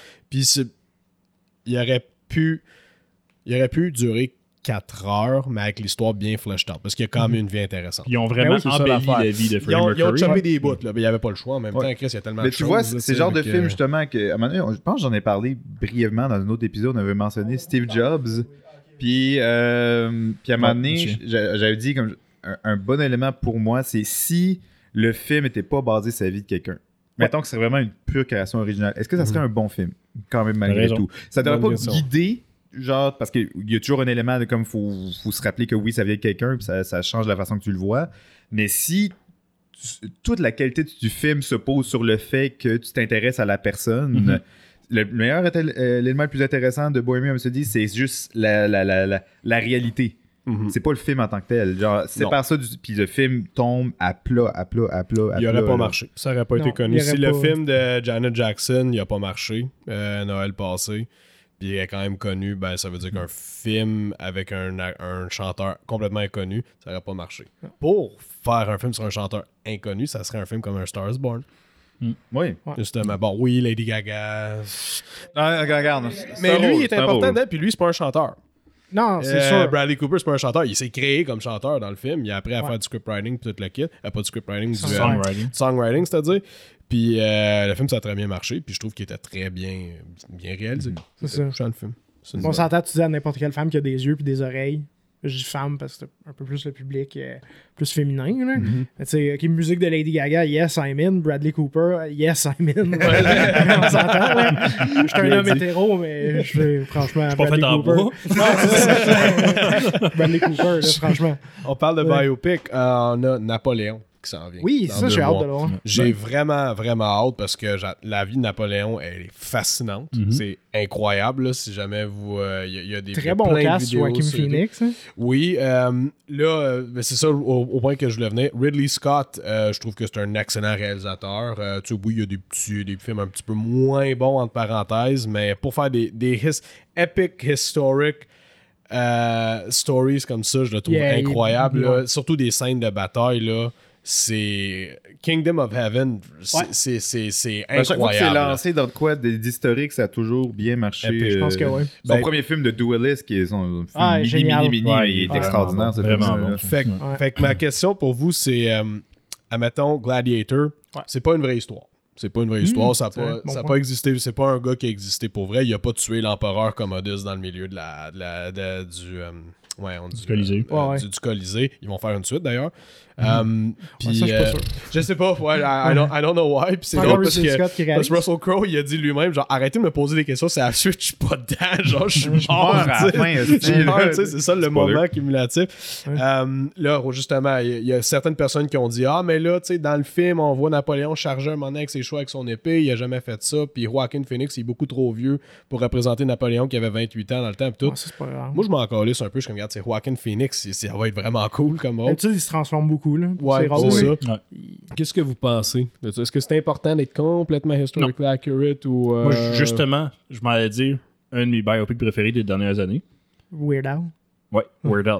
Qui est une parodie de biopic. Ouais. Pour le maître de la parodie, ça fait que du sens. Ben oui. Moi, qui prennent le nombre de libertés qu'ils veulent par rapport à la vraie histoire, tant que c'est dans l'idéologie que le personnage représentait. Exact. Mm-hmm. Ce que je voulais que Bohemian Rhapsody soit d'ailleurs quelque chose de plus libre. T'sais, Elton John, Rocketman prend beaucoup de liberté, beaucoup de trucs qui arrivent comme ben voyons, c'est impossible que ça soit arrivé, et c'est vrai, c'est pas arrivé. Parce que Elton John, c'est un personnage plus grand que nature. Exactement. Fait que tu veux représenter ça dans un film qui parle du personnage. Tu veux pas juste dire ben là, il est allé à l'école. Ben oui, je le sais qu'il est allé à l'école. Non, c'est sûr. Puis tu sais, genre dans Bohemian Rhapsody, il y a même une séquence où est-ce qu'il... Ils prennent le temps de dire à des producteurs qu'ils n'ont pas de vision, puis tout ce qui sort de l'ordinaire, ils sont capables de donner leur hockey là-dessus. Puis c'est le film le plus cookie cutter ever. Je prends pas de risque, il n'y a pas de vision. Oui, je trouve ça correct pour répondre à la question de Barry. Je veux qu'un film biopic fasse ça. Je veux pas juste voir une série d'images qui représentent des mots que ça parle. Tant que ça fait avec le propos, puis un film biographique, au-delà de juste parler de la vie de quelqu'un, il faut qu'il arrive avec un propos, soit sur ce que la vie de cette personne-là a représenté, soit par son but, soit par la façon qu'elle a choisi de vivre, ou n'importe quoi.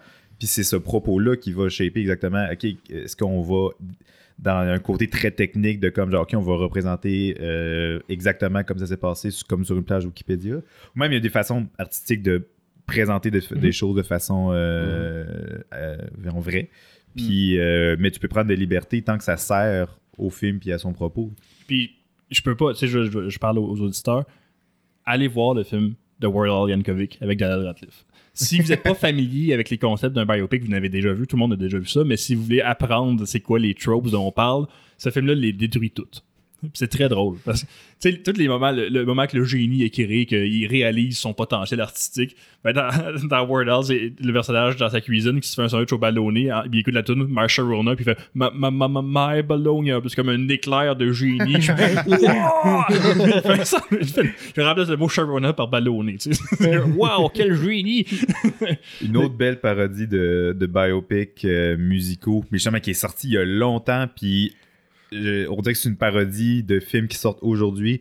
Si vous écoutez Walk Hard The Dewey Cox Story. Il y a 2 semaines. Ah, ouais, nice. C'est très bon. C'est, à l'époque, ça parodiait surtout le film Walk the Line qui parle de Johnny Cash. Puis Ray sur la vie de Ray Charles. Ouais. Okay. C'est avec John C. Reilly. Merci. Puis c'est très drôle. C'est vraiment très drôle. Puis ça parodie toutes les tropes. C'est vraiment une parodie. Le film n'a pas marché à l'époque, mais ce que ce film-là parodie s'applique encore sur les niaiseries qu'on voit le film, des biopics musicaux qu'on voit aujourd'hui. Le film commence, puis genre, t'as le personnage. Son frère qui est un génie musical. Non, mais je parle au début, avant ça, puis... là t'as comme le personnage qui est dans sa loge, puis là t'as la foule, puis là t'as son agent qui arrive comme genre c'est le temps de rentrer. Non, Dewey Cox, faut qu'il se rappelle de toute sa vie avant de commencer un spectacle. C'est là que genre il commence, c'est là que le flashback, puis tu vois lui tout jeune, tout le kit. Dans Weird Al, il y a sa grosse phase drogue, alcool, débauche, couche avec des femmes sans arrêt. Weird Al, c'est un straight edge. Il n'a pas bu une goutte d'alcool dans sa vie. dans Walk Hard, il y a une séquence où il revient dans les loges après un spectacle, puis il y a comme son drummer qui dit « You don't want any part of this, man. That's the worst drug you could do. It's horrible. It's gonna waste your life. » Il fait un gros... Puis là, il dit « Ouais, mais c'est quoi? » Ben c'est genre du pod, genre. Ça va te rendre euphorique, là. Tous les petits problèmes, toutes la petite anxiété que t'as, ça va tout disparaître, là. Puis ça va juste être momentanément juste un peu plus le fun. Ben, j'aimerais ça essayer. Non, tu veux pas, ça va garder ta vie. Il finit par le faire. Puis ça arrive comme 4 fois. Puis à la fin, c'est de l'héroïne. Le gars, il dit, non, tu veux pas faire ça. Puis c'est vraiment le high le plus intense ever. Non, mais le dernier, je pense, c'est du Viagra.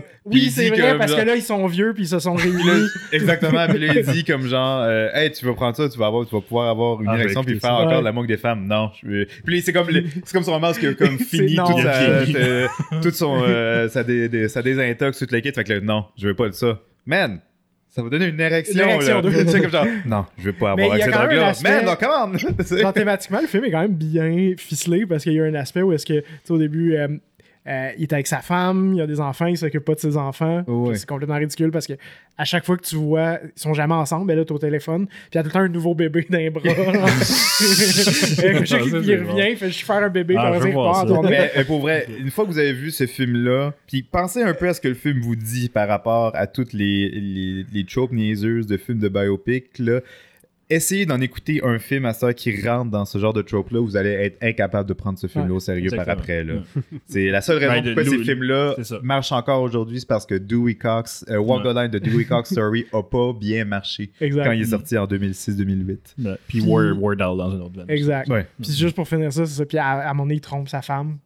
Puis à la fin, c'est comme... C'est pas juste le Viagra, c'est aussi comme tromper sa femme. Oh après, puis là, il est comme non, parce que là, c'est rendu un homme de famille. Mais il y a quand même une petite morale, c'est bien ficelé. Là. C'est en résumé, si le style est facilement parodiable, c'est parce qu'il y a besoin d'être revampé. Puis les meilleurs films du genre biopic, c'est ceux qui prennent beaucoup de liberté, autant dans la narration que dans la représentation du personnage. Puis on parlait de vague aussi au cinéma, ce film-là est direct à la fin. Tu sais, je fais des guillemets, là, des air quotes, les comedies là, des années 90 puis début 2000. Là. C'était comme l'équivalent de nos films de super-héros. Là. Il y en avait tout le temps, puis c'est ça qui faisait le plus d'argent en été. Puis c'était direct à la fin de ça. Okay. C'est peut-être une des raisons pour laquelle ça n'a pas marché. Parce que, un épuisement. Là, t'avais déjà eu Anchorman, puis tout ça. Puis là, toutes les autres qui sortaient, c'était comme... Peut-être qu'il n'y avait pas assez de star power non plus dans le film. Ouais, il y avait juste John C. Reilly, t'avais pas Will Ferrell avec. Ouais, c'est ça. Ouais, il y a une couple d'acteurs de SNL. En tout cas, c'était comme... Mais pas assez. Mais... pour les revenir sur... Oui, les biopics. Je veux dire que c'est ça. Mais il y a...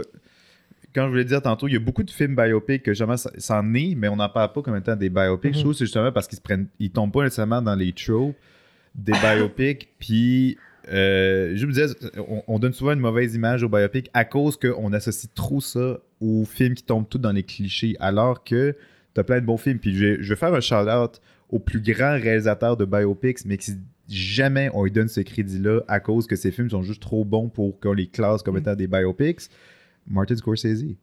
Il y a Fence, Raging Bull, Goodfellas, The Irishman, The Aviator, The Wolf of Wall Street. C'est vrai, c'est des excellents biopics. Des biopics. Excellent, c'est très vrai. Mais vu qu'ils tombent pas dans les clichés, puis que c'est juste des bons films en tant que tels, ces films-là pourraient pas être basés sur la vie de quelqu'un, puis ça resterait des excellents films. C'est vrai. Casino aussi. Casino, il y a plus d'éléments fictifs, beaucoup de liberté sur ce film-là. Mais encore là, est-ce que ce qui est important, c'est... Il me semble pas tant. J'ai lu le livre sur le vrai gars puis tout, puis les deux, c'était très similaire quand même. Oui, mais oui, c'est ça, mais il y a un vrai gars, mais je veux dire, on essaie pas de te pointer pour dire comme genre c'est la vie de ce gars-là. Ouais, puis, non. Tu sais, tous les noms ont changé, tous les lieux ont changé. Il y a beaucoup de libertés qui ont été prises pour que...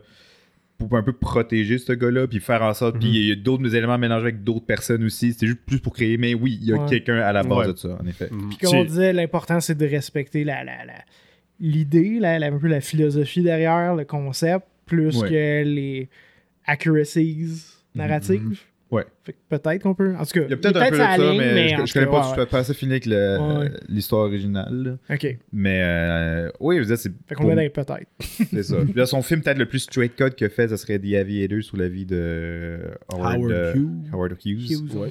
Mais même là, c'est un film vraiment avec des grosses ambitions artistiques, un propos qui va dans des détails sur la vie du gars que d'autres biopics n'auraient pas nécessairement fait. C'est Wolf of Wall Street, tu peux pas faire un cliché de à 3/4 du film, il est au plus bas puis il est dans la drogue parce qu'après 15 minutes dans le film, il est à son plus bas. Il est noyé dans la cocaïne. Puis il prend des drogues expérimentales de laboratoire qui ont disparu depuis des années. C'est un peu dur de faire une histoire banale avec ce gars-là. En effet. Faut le faire. Rendre cette histoire de plate, là, faut le faire. Mais mettons que Jordan Belfort, c'est pas un gars qui avait existé. Le film aurait eu le même succès. Exactement. T'es capable de dire, il y a sûrement quelqu'un qui a fait ça. Parce qu'il prend des histoires. Quelqu'un qui a fait ça un moment donné. Ouais, c'est pas son histoire, mais c'est sûr que c'est arrivé. Là, mais il prend des histoires pas si connues que ça non plus. C'est vrai. Tu sais, quand tu fais un biopic sur un des plus grands bands de tous les temps, t'es comme un peu obligé de tomber dans la facilité parce que tu sais qu'il y a du monde qui vont être là juste pour... C'est ça, mais il suffit pas sur la célébrité de la personne nécessairement pour faire ça. Il va. Mais il a quand même fait Howard Hughes puis Jack LaMotta. C'est quand même deux personnes très connues, c'est sûr. C'est ça. Puis si on veut clore un peu, c'est l'autre genre de biopic qu'on a beaucoup, c'est celui qui va vraiment prendre un moment précis de la vie du personnage. Là, je pense à, mettons, Hitchcock, qui est le tournage de Psycho uniquement. Rien avant, rien après. C'est que ce segment-là de la vie. Ce qui est très bien, parce que c'est... Tu veux vraiment focusser sur le tempérament de la personne, la façon avec laquelle il travaillait avec le monde en général. Le deuxième biopic sur Steve Jobs, j'ai confondu tout le temps, c'est des segments de sa vie. C'est à chaque lancement d'un nouveau produit de Apple. Trois segments dans sa vie. Exactement. Ça. C'est vraiment, moi, je pense que je préfère ça. J'ai une petite affinité plus pour ce genre de biopic-là qui vont focusser sur une tranche de vie plus que sur... Automatiquement, tu tombes moins dans la facilité. Exactement. Parce que c'est beaucoup de monologues. Chaque circonstance est différente. Pas comme refaire la vie de quelqu'un, puis il y a bien des moments où est-ce qu'il y a personne qui était là. Ils sentent pas nécessairement besoin de tomber dans les mauvais choses. Mais même, j'étais déçu par le film sur la rencontre de Elvis avec Nixon. Je pense que le film s'appelle Elvis Nixon. Elvis versus Nixon. Puis à la fin du film, c'était tellement pas nécessaire. Le film avait dit ce qu'il avait à dire. T'sais, le film prenait le temps de comme... C'est biopic-ish là, quand même, là, mais ça prend le temps quand même de parler beaucoup de la vie de Elvis et de Nixon dans ce moment de rencontre-là. Puis ça finit à la fin avec le même job que toutes les biopics se sentent forcés de faire avec les écritures à la fin. Prendre le temps de dire « Ah, c'est que j'ai ce moment-là. » le freeze frame avec un texte qui apparaît. Et pourquoi il faut tout qu'ils fassent ça, genre? Même Blackberry, que j'aime beaucoup, il termine de même. Parce qu'en tant qu'humain, on aime ça avoir de la closure. Moi, j'aime ça. Moi, j'aime ça. J'ai à voir comme, OK, qu'est-ce qui s'est passé? Je suis sûr qu'il y aurait une autre façon de le faire. Mais genre, jamais Scorsese a fait ça. Puis jamais tu vas finir un film en disant, mais là, qu'est-ce qui s'est passé après avec la vie de ce gars-là? C'est vrai. Moi, mon biopic préféré qui suit une formule extrêmement standard, c'est The Social Network. J'allais dire celle-là. Moi, souvent, c'est là que j'aime voir la vie au complet de quelqu'un. C'est ça. Ça, c'est une bonne façon de faire. J'ai trouvé ça incroyable. Tellement bon. Là, mais encore là, le scope est moins grand que certains. C'est la création de Facebook, avant le procès. Ouais. Tu vois pas quand il est jeune. Ça coûte quand même beaucoup d'années. Ouais, quand même. Quand même, un 10-15 ans facile. Là, mais c'est un peu hybride avec ce que tu disais, avec les autres, que c'est focus, puis que c'est large. Ils vont pas dans son enfance quand que... Où est-ce qu'il y a un moment où est-ce qu'il regarde les gens puis il dit, à maternelle, puis il dit « Ça serait le fun qu'on soit tous connectés. » Mais tu vois, je l'appellerais pas au biopic classique, celui-là. Non, mais quand même, à la fin, il y a le freeze. Pas le freeze frame, mais t'as lui qui fait F5 son clavier pour refresh à la demande d'amis avec la fille à qui il parlait il y a 2 secondes. Puis qu'il y a des textes qui apparaissent par-dessus. C'est vrai. Ben, c'est quand même là, c'est des textes qui le mettent un peu en éloge, puis c'est des accomplissements futurs. Puis c'est lui qui est complètement désespéré à avoir un nouvel ami. C'était bien fait.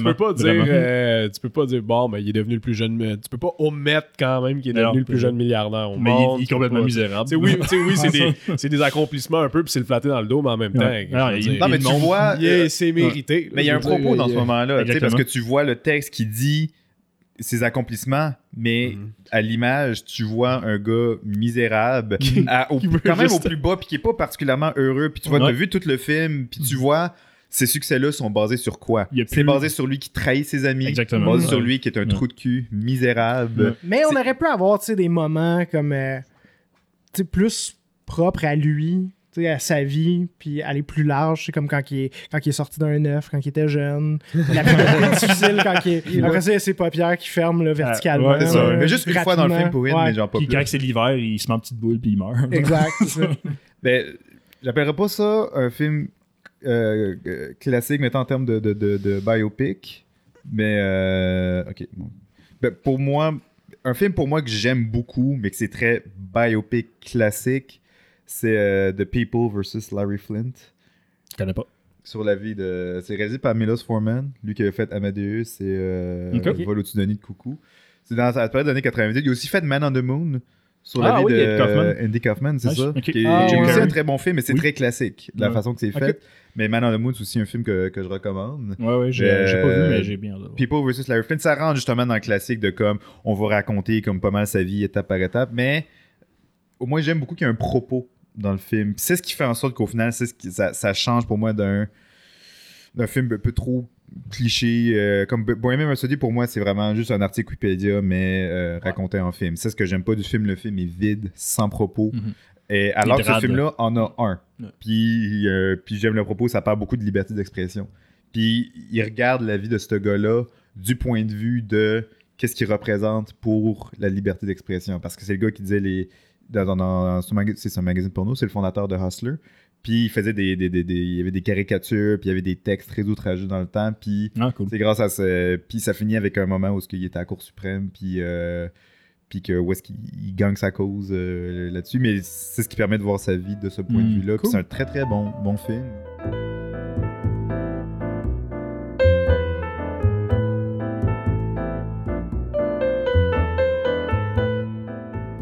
Tu nous présentais le film de la semaine, Barry.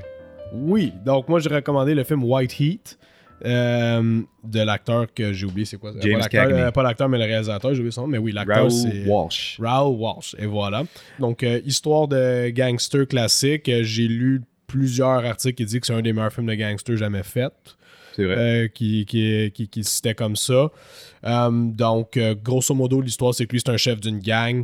Des années que ça se passe, c'est pas vraiment clair, j'imagine, en même temps qu'on fait le film. C'est contemporain, c'est ça, des années 40, 50. Là, c'est en 49 que le film est sorti. Et puis, lui, c'est un chef d'une gang psychotique, très, très psychotique. Là, et ça ne dérange pas de tuer le monde du tout, du tout, du tout. Un peu dérangé aussi, problème avec sa tête. Il y a une certaine maladie, un illness, il dit jamais c'est quoi dans le film, mais il y a des gros mal de tête dedans souvent, assez que ça le met à terre, il est pas capable de parler, pas capable de bouger.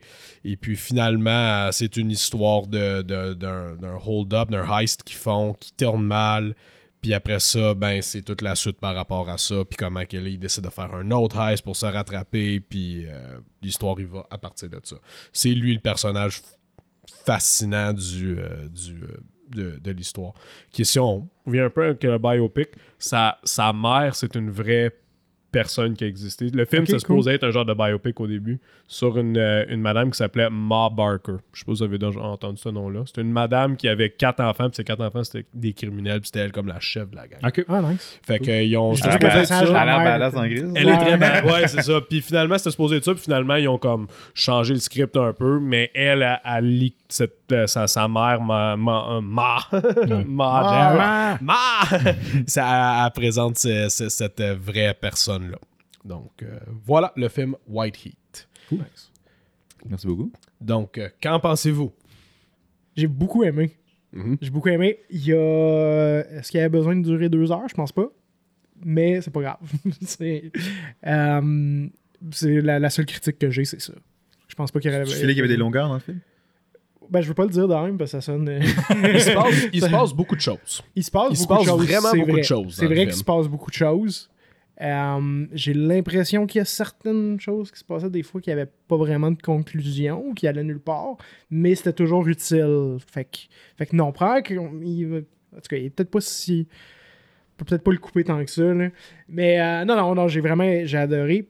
Ce que j'ai préféré, par contre, c'est l'usage de la technologie vraiment analogue pour... Ouais. Tracker, trianguler la position d'un véhicule. Le gars qui est infiltré. Ouais, vraiment. Puis c'est bien expliqué sans être condescendant. Mm-hmm. En plus, en s'adressant à un public, là, je projette, là, je ne sais même pas. On a un peu. J'haïs ça quand le monde font ça. Là.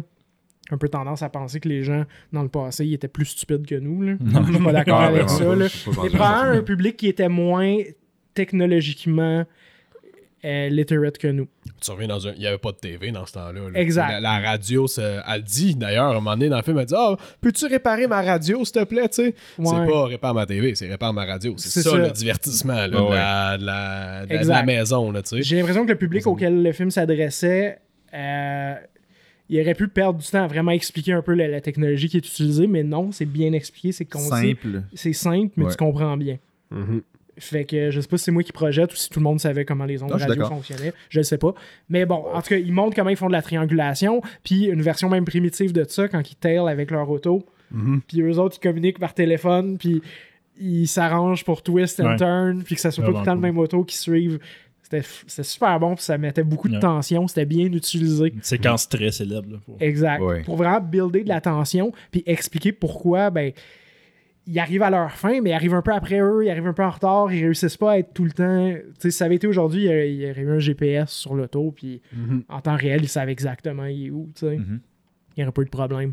Non, ça bâtit très bien de la tension, c'est bien expliqué, c'est bien communiqué, puis je trouve que c'était vraiment le highlight du film pour moi.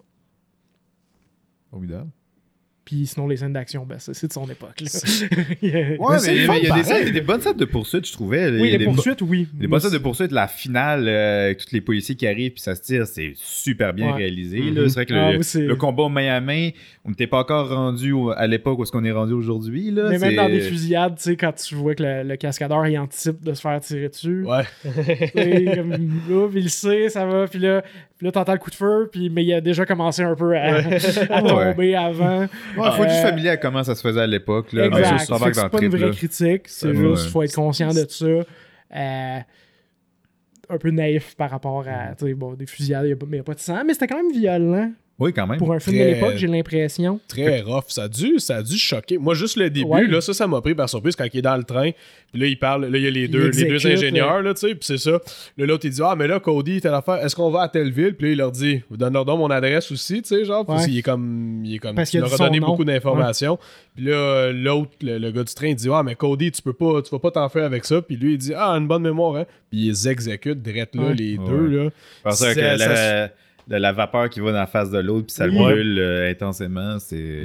Non, ça aussi, c'est... Pour les Grecs, c'était impressionnant. Puis quand il sort, puis il dit son ami, justement, il dit « Bon, ton ami, là, va l'achever en dedans. » Il me présente bien le côté psycho. Puis dans le temps, il y en avait des films d'action même, là, sauf que qui présente un personnage aussi froid que ça. Je pense qu'il y en avait autant que ça. C'est vrai que j'ai envie de penser seulement. On n'était pas dans le code Hays à cette époque-là? Absolument, 1000 à l'heure. Puis pourquoi qu'il a le droit d'exister? Pourquoi quoi? Pourquoi ce film-là existe d'abord? Je comprends pas le... Ben, s'il est dans le code Hays, il brise à plusieurs reprises. Là. Absolument pas. Non? Non. Ben non, mais tu peux avoir des méchants qui font des affaires cruelles dans le film. Là. C'est clairement le méchant. Oui, c'est permis. Le code Hays demandait simplement à ce que si tu présentes quelqu'un d'immoral, il doit être puni à la fin du film. Parce que notre personnage principal, c'est Fallon, techniquement. C'est le gars qui est infiltré là, dans leur gang. Ouais, c'est ça, mais... Ben, c'est vrai, c'est intéressant. Les deux histoires, ils sont bien... T'sais, ça commence avec Cody, mais à un moment donné, c'est Fallon. Il y avait un petit côté de Departed là-dedans, que j'aimais bien, ou Infernal Affairs. Mais tu prends pour les deux. Tu prends comme, lui, il faut pas qu'il se fasse pogner. Là, puis là, l'autre est comme, mais lui aussi, il faut pas qu'il se fasse pogner par la police. Il y a deux manières. C'est ça. C'est que t'es toujours investi dans toutes les situations tendues. La scène qui ouvre sa malle dans sa cellule, puis qui met le portrait de sa femme, puis que... T'sais, il parle pendant un bon moment, puis il réagit pas. Ils sont comme, ouais, d'après moi, il est rendu aveugle, il a pas vu sa femme, il est à la table. Il fait, elle s'est changé les cheveux. Mais moi, j'ai trouvé. Il s'est bien rattrapé. Ouais, il y a des bons moments stressants quand il va donner son vaccin, justement, puis c'est le gars qui le reconnaît, justement. Puis là, il s'en va à la fin, quand le code débarque du camion, puis c'est. J'ai oublié c'est quoi son nom à lui, là, ce personnage-là, là, mais. Puis là, c'est quoi les chances que c'est le gars qui va le reconnaître? Les deux, ils arrivent à côté du truck, puis il regarde plus loin, puis l'autre il embarque dans le truck en même temps, puis il se revient en même temps. Mais il est juste à temps pour voir, genre, juste ses pieds rentrer dedans. Ouais. Ça, c'est majestueux aussi. Là. C'est vraiment, vraiment bon. Je donne mon appréciation, j'imagine. Lui, je le trouve écœurant. James Cagney. Là. Ah oui, mais il donne une performance. C'est ça, moi, c'est ça mon point fort. Oui, la technologie, c'est le fun. Moi, j'adore cette performance. C'est le fun à regarder. C'est un des acteurs qu'on parle pas assez de, justement, du Golden Age. Là, on va se rappeler beaucoup. Ce qui est les grosses célébrités du temps, on peut beaucoup plus parler de quelqu'un comme genre Humphrey Bogart, Clark Gable, ces gens-là. Mais James Cagney, c'est qui était hot. Puis un des plus grands acteurs des films de gangsters. Je n'ai pas vu assez de lui, malheureusement, mais il a fait plein de bons films. C'est drôle parce qu'il jouait dans les deux extrêmes. À la fois, il faisait des psychopathes, gangsters, tout le kit, et des comédies musicales. Il danse super bien. Il danse super bien. Le Yankee Doodle Dandy, il est fort en crise. Hein? C'est vrai. Continue ton appréciation. Là. Ben c'est ça. Je veux dire, la technologie, c'est impressionnant. Tu sais, tu regardes ça, puis t'es comme, surtout le moment, comme il dit, tu peux bâtir ça avec ton bedside radio, tu sais. Genre, c'est le fun de mentionner ça. Il montrait aussi un peu... Il y avait comme un temps... Ça fait penser au jeu L.A. Noire un peu, où est-ce qu'ils disent, regarde, la police, elle s'est modernisée. Elle utilise des outils pour pogner ces gars-là, puis ces gars-là sont pas adaptés à ça, genre, sont pas habitués. Là, c'est le début, quand ils font le masque du gars, puis avec le masque du gars, qu'est-ce qu'ils font? Ou c'est ses fingerprints, ils trouvent l'identité du cas. Le gars qui reçoit le steam d'en face, dans le fond, là, tu sais. Puis là, il dit, on trouve l'identité du cas, puis avec son identité, on sait que c'est un associé de cette gang-là, fait qu'on sait que c'est cette gang-là qui ont fait le coup, tu sais. C'est, pour du monde, admettons, qui ont 20 ans, là, que t'es né en 1920, là, c'est comme... What? Tu sais, genre, comment... Sans dire... Sans être méchant, dire son con, c'est juste que... Mes doigts peuvent dire je suis qui, genre, dans la vie, tu sais, mes fingerprints. Juste des détails comme le médecin qui dit, tu sais, il est brûlé au 3e degré, mais ses cheveux pis ses sourcils sont pas brûlés. Sont pas fait brûlés. Que c'était soit de l'eau ou de la vapeur. Train, puis là, il associe un peu. Mais j'aime souvent ce film-là, vraiment, il montre vraiment le travail des policiers. C'est pas juste des policiers que tu vois qui travaillent, puis c'est beaucoup plus sur le personnage qui se porte une vendetta. Tu sais, non, tu vois... comment ils le font, le travail technique derrière, puis ils n'ont pas peur de montrer quand mais ils jouent, ça joue dur entre les deux. Ouais, ben j'aime les films, je sens que c'est un peu comme High and Low de Kurosawa. C'est excellent, un des meilleurs films ever. Mais c'est aussi, il y a beaucoup de travail de policiers, un peu mondaine des fois, mais ils s'attardent là-dessus parce que c'était une partie importante du... C'était ça. Exact. Exactement. Une partie importante là, de la méthode. Fait que non, incroyable. Les acteurs sont tous super bons dedans. L'histoire est très bonne aussi. Ça part au début sur un train, ça va dans une prison, ça sort de la prison, puis ça va faire le heist avec le camion. Puis tout, la mère, je la trouvais bonne. Là. Mère, là, elle est tough, là, le man. Elle fait peur. Là, la force tranquille. C'est ça. Exact. Elle fait peur, puis... c'est des bons moments aussi, comme j'ai lu, tu sais le moment qui kick sa femme sur le divan, là, genre quand elle est debout, puis elle regarde son manteau, là, puis là elle lui dit quelque chose de méchant ou je sais pas quoi, puis lui il envoie, ça c'était pas prévu, ça c'était juste James Cagney Puis elle qui ont dit hey, on va faire ça de même parce qu'il était juste supposé la regarder comme vraiment méchamment, tu sais. Okay. Fait que en tout cas, je trouve ça c'est très bon. Puis ça a dû choquer le monde dans le temps. Je pense le monsieur qui menace d'étrangler sa femme et tout là sûr. Aussi là, c'est sûr que ça a dû faire un gros impact sur bien du monde. Ah mais c'est considéré comme très violent. Dans un temps que les femmes étaient maltraitées dans les films quand même, sauf que maltraitées dans le sens je veux pas te tuer, il faut juste que je te talonne un peu pour que tu comprennes mon opinion, tu sais. C'est ça, sauf que là-dedans, c'est vraiment comme elle est terrorisée, là. Elle est terrorisée. À la fin, d'ailleurs, elle est sous ben raide, là, tu sais. Ça, c'est drôle aussi, cette scène-là, mais tu comme, elle a pas le choix, tu sais. Elle est prise avec. Puis, en tout cas, puis juste pour finir, lui, son personnage, je le trouve incroyable, là, tu sais. Ouais. Malgré toutes les techniques qu'ils font pour lui, vu qu'il est tellement imprévisible, puis il est tellement, comme, hyper, puis genre prêt à faire n'importe quoi pour avoir ce qu'il veut, il surprend tout le monde tout le temps. C'est comme à la fin, quand il sort il s'enfuit de la prison, puis tout avec le gun, là, c'est super bon. Puis, finalement, quand il emmène le gars qui a essayé de le tuer, t'es mon ami, viens avec moi. Il y a des bons petits one-liners même. Là, c'est are you okay in there? Quand il est dans le char, it's really hot, I need some air. Okay, I'll make some holes. Tao, you can. Bye. Anyway. Un genre de remédier qui fait comme genre. C'est correct? Oui, merci. Un genre de Joker à Batman. Oui, c'est le même vibe, en effet. Ouais. D'après moi, il y a beaucoup d'interprétations du Joker qui ont vu ce film-là. C'est des interprètes. Ouais. Sûrement. Ou d'autres, c'est ça, d'autres films de gangsters. Le Joker de Jack Nicholson, c'est un peu... Oui, c'est vrai. Il dit souvent des lignes un peu... je m'en souviens pas toute la gang par cœur, mais il dit souvent, avant de tuer quelqu'un ou avant de faire quelque chose, il dit souvent une ligne un peu comme ironique. Ou un petit one-liner. C'est de réduire la mort de quelqu'un à une joke. C'est pour les Joker. J'aime comment ils ont donné une psychologie précise à ce personnage-là. Tu regardes le film, tu le vois aller, tu es capable de voir, ok, lui il pense comme ça, lui il pense comme ça. Il y a une façon précise, lui, de penser, puis une belle construction de personnage. Puis pour vrai, c'est vraiment super. Dans les bons films de gangsters de l'époque. Hey, vas-y, donne-nous-la la tienne. Okay, appréciation. J'avais déjà vu avant. Même c'est un film que je chérissais particulièrement. Je pense peut-être la 4e fois que je l'écoutais. Je l'écoutais hier. Okay. Je l'ai vu d'ailleurs au cégep avec Hugo dans le temps, mais il s'en rappelle pas. Non, je me souviens de l'avoir vu à Concordia, mais pas au cégep. C'est ça. On l'a vu, c'est un des cours qui... c'est un film qu'on nous a mis en classe. J'ai oublié dans quel contexte, là, pourquoi... Je pense que tout ce que je pense du film a un peu été dit, mais c'est un très bon film. Si vous cherchez un film, si vous avez aimé ce film-là, je vous recommande un autre film avec James Cagney dans ce style-là que j'ai beaucoup aimé, qui s'appelle Angels with Dirty Faces, réalisé par Michael Curtiz, le même réalisateur que Casablanca. Il a réalisé plein d'autres très bons films. C'est un très beau réalisateur de l'époque, mais à chaque fois qu'on parle de lui, c'est toujours de Casablanca qu'on parle. Non. Mais Angels with Dirty Faces, ce serait un bon film si vous avez aimé celui-là.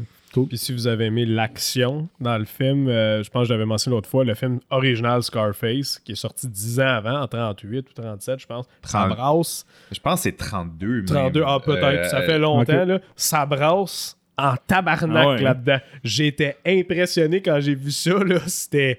Tu sais, là, il y a un car chase avec les gars sur le bord du... Tu sais, qui se tiennent sur le bord du char avec leur gomme tu sais, comme le classique, genre gangster way, là, le genre de station wagon, je sais pas quoi, pis son 4 de ses côtés avec les Tommy Gun. Il y a une scène de même dedans. C'est débile. Ça fait peur, là. Genre, le char, il manque de revirer de bord plusieurs fois, pis tout. Il y en a en maudit de l'action, puis la fin du film, c'est comme le Scarface avec Pacino, là. Il y a un gros shootout avec la police, puis tout, puis ça gonne, puis il y a beaucoup de monde qui meurt. C'est vraiment impressionnant pour ça. Je vais t'avouer, j'ai donné beaucoup de chance à ce film-là. Au Scarface original, j'ai jamais réussi à accrocher. Je vais te prendre celle-là, mais tant mieux que tu l'aimes. J'ai voulu aimer ce film-là, puis il y a des éléments que j'aime, mais c'est ça. L'action. Mais... Puis c'est un biopic, entre parenthèses, de Al Capone. Parce que c'était son surnom. Ça commence, son début d'histoire est similaire. Un jeune, il se fait justement slasher à la face, un peu comme Al Capone s'était fait slasher à la face, genre, puis c'est un peu ça, mais là, après ça, ça devient... Ça part complètement dans son sens, là, mais... Quand il saute sur le train, j'ai trouvé ça quand même cool. Ça a l'air à faire mal. Ben, tu vois son pad, tu vois un peu le matelas. Tu vois le matelas qui lève, mais il saute de haut pareil, puis il roule pas, il pouffe direct. J'ai quand même été impressionné. Il atterrit, il casse tout dans ses jambes. C'est comme dans le temps que c'était ça. Il doit finir genre tu te casses à la gueule, mais c'est. C'est pour ça que je pardonne le fait qu'on voit le matelas qui est. Les coups de matelas qui rêvent. Mais si tu veux parler de scène, la finale est ultra iconique, là. Dans Top of the World. Ça m'a tellement fait penser à. Dans un anime, Cyberpunk Edge Runners. Oui, c'est vrai. Enfin, c'est vrai. Le personnage de David dit Look at me, mom, the top of Arasaka Tower. Ouais, c'est sûr que c'est une référence. Puis là, t'as lui qui dit Look at me, mom, the top of the world. Et il explose. C'est quasiment pareil dans Cyberpunk Edge Runners. D'après moi, peut-être qu'il savait qu'est-ce qui est référencé. Puis encore dans Scarface, The World is yours. Ça le dit. C'est sûr qu'il y a des références à ça. Ça c'est tiré partiellement. Si vous voulez voir drôle de lien que je vais faire avec un autre film, si vous voulez voir un peu Whiteface en quelque sorte parodié, écoutez The Naked Gun 3. Okay. Pour vrai, les deux histoires sont très similaires. De White Heat. J'ai jamais réussi à trouver une confirmation de ça, mais les deux films, en termes d'histoire de qu'est-ce qui se passe, sont tellement similaires, sauf que plus du point de vue du policier que du gangster. Ouais. Que pour vrai, j'ai pas le choix de croire là, que. Tu parles de Naked Gun Part 3. Genre 33 et un tiers de Final Insult. Moi, je les mélange un peu dans ma tête. Ils finissent tous par se mixer un peu. Je me rappelle juste des meilleurs gags. Je me rappelle pas vraiment des histoires. Mais écoutez-le si vous voulez. Mais il y a eu beaucoup d'éléments de White Heat qui se retrouvent dans ce film-là. Surtout la traque, parce qu'il infiltre d'une prison pour être capable de comprendre un gangster, pour être capable de comprendre c'est quoi son plan. Puis lui aussi, il est contrôlé par une mère. Puis il y a sa blonde qui va aller vers n'importe quel homme qui peut lui donner un peu plus de pouvoir aussi. Je vois un peu les parallèles. Mais c'est un peu une canne pour vrai. Je suis pas mal sûr que c'était une inspiration pour Naked Gun 30. Mais à la fin, quand sa blonde a dit au policier, genre, je vais lui dire de sortir, puis tout, genre, elle est sneaky, hein? Elle se donne à n'importe qui peut lui donner un avantage. Je la revirais de bord, non. Je dis, non, Booker, puis elle s'en va. C'est mais Hugo, ça a tout déjà été dit, mais ce que j'ajouterais, puis que je pense à chaque fois que j'écoute un film d'époque, j'adore voir un portrait d'une autre époque de cette façon-là, puis la perception des gens de ce qui était un criminel, de ce qui est la prison. La scène de prison est vraiment... Tu sais, quand ils sont dans la cafétéria puis qu'il apprend que sa mère est morte, c'est vraiment une cool scène. C'est bon. Puis il commence... Là, le premier gars, il arrive puis il fait juste le... 600 figurants. Oui, j'ai lu justement... Ils ont shooté ça en 3 heures. Ouais. 3 heures parce que Jack Warner, c'est de l'histoire en arrière, mais lui, il était parti de Warner Brothers... James Cagney était parti de Warner Brothers. Il est allé faire sa propre compagnie de production. Ça a complètement... Il a fait 3 flops, puis il est revenu à Warner après. Puis Jack Warner était en crise contre lui. Fait qu'il, ça a l'air qu'il y a eu beaucoup de bâtons dans les roues pour la production de ce film-là, parce que James Cagney voulait que ce soit un de ses amis qui réalise. Ils ont dit non, ils ont engagé un autre gars, quasiment juste pour le faire chier. Puis la scène de avec les 600 figurants, il était comme, OK, là, ça va être en 3 heures, parce qu'il faut que les figurants aient fini avant le lunch, parce que moi, je paye pas pour ça. Exactement. Puis ils ont tourné ça en 3 heures. Ouais. Wow. C'était impressionnant. Quand même. C'était impressionnant, ouais. Fait que moi, j'aime ça, voir les old Hollywood, voir comment est-ce que les gens faisaient ça à l'époque, puis autant le côté fictif que le côté inconscient de la réalité qu'ils mettent dans le film, à l'image, tu sais, j'aime beaucoup. Ça me plaît, ce genre de film-là. Puis ça, c'est pas juste White Heat. C'est bien des films d'époque, même s'ils sont mauvais, c'est... quelque chose, c'est un time capsule un peu. Puis ça, tu vas retirer de quoi de bien aussi. Hey, tout le temps. Mais voir juste un portrait du temps. Je suis bien content que vous avez aimé le film. C'est vraiment très bon. Surtout si vous l'avez déjà vu. Là, je l'avais jamais vu. Moi, je l'avais déjà vu. C'est la deuxième fois, troisième fois apparemment. Puis, c'est ça. Je suis ça fait du bien de le revisiter. T'embarques quand tabarouette dedans. Fait qu'est-ce qu'on écoute pour dans 2 semaines? Donc vu que ça va être spécial Halloween pour le prochain, je me suis dit on m'a imposé de prendre un film qui fait avec l'Halloween, mais parfait, c'est dans le thème. Peut-être un film que je pense que c'est un film canadien que j'avais bien apprécié, puis je pense que ça peut être une belle découverte pour tout le monde. C'est un film qui s'appelle Pontypool. Je connais pas. C'est très chouette, c'est un huis clos. Vous allez avoir des belles performances d'acteurs dedans, puis une belle nouvelle façon d'explorer le genre du zombie. C'est un film assez récent, je crois, je pense que c'est 2008 que c'est sorti. Comme j'essaie de le Google, avoir des infos dessus. Réalisé par un gars qui s'appelle Bruce McDonald. Mettant en vedette Steven McHattie puis Lisa Houle. Donc, pour vrai, très original comme film, très créatif. Et c'est ça que je crois que c'est disponible sur Amazon Prime. Pour ceux qui souhaitent l'écouter. Cool. Fait que Pontypool.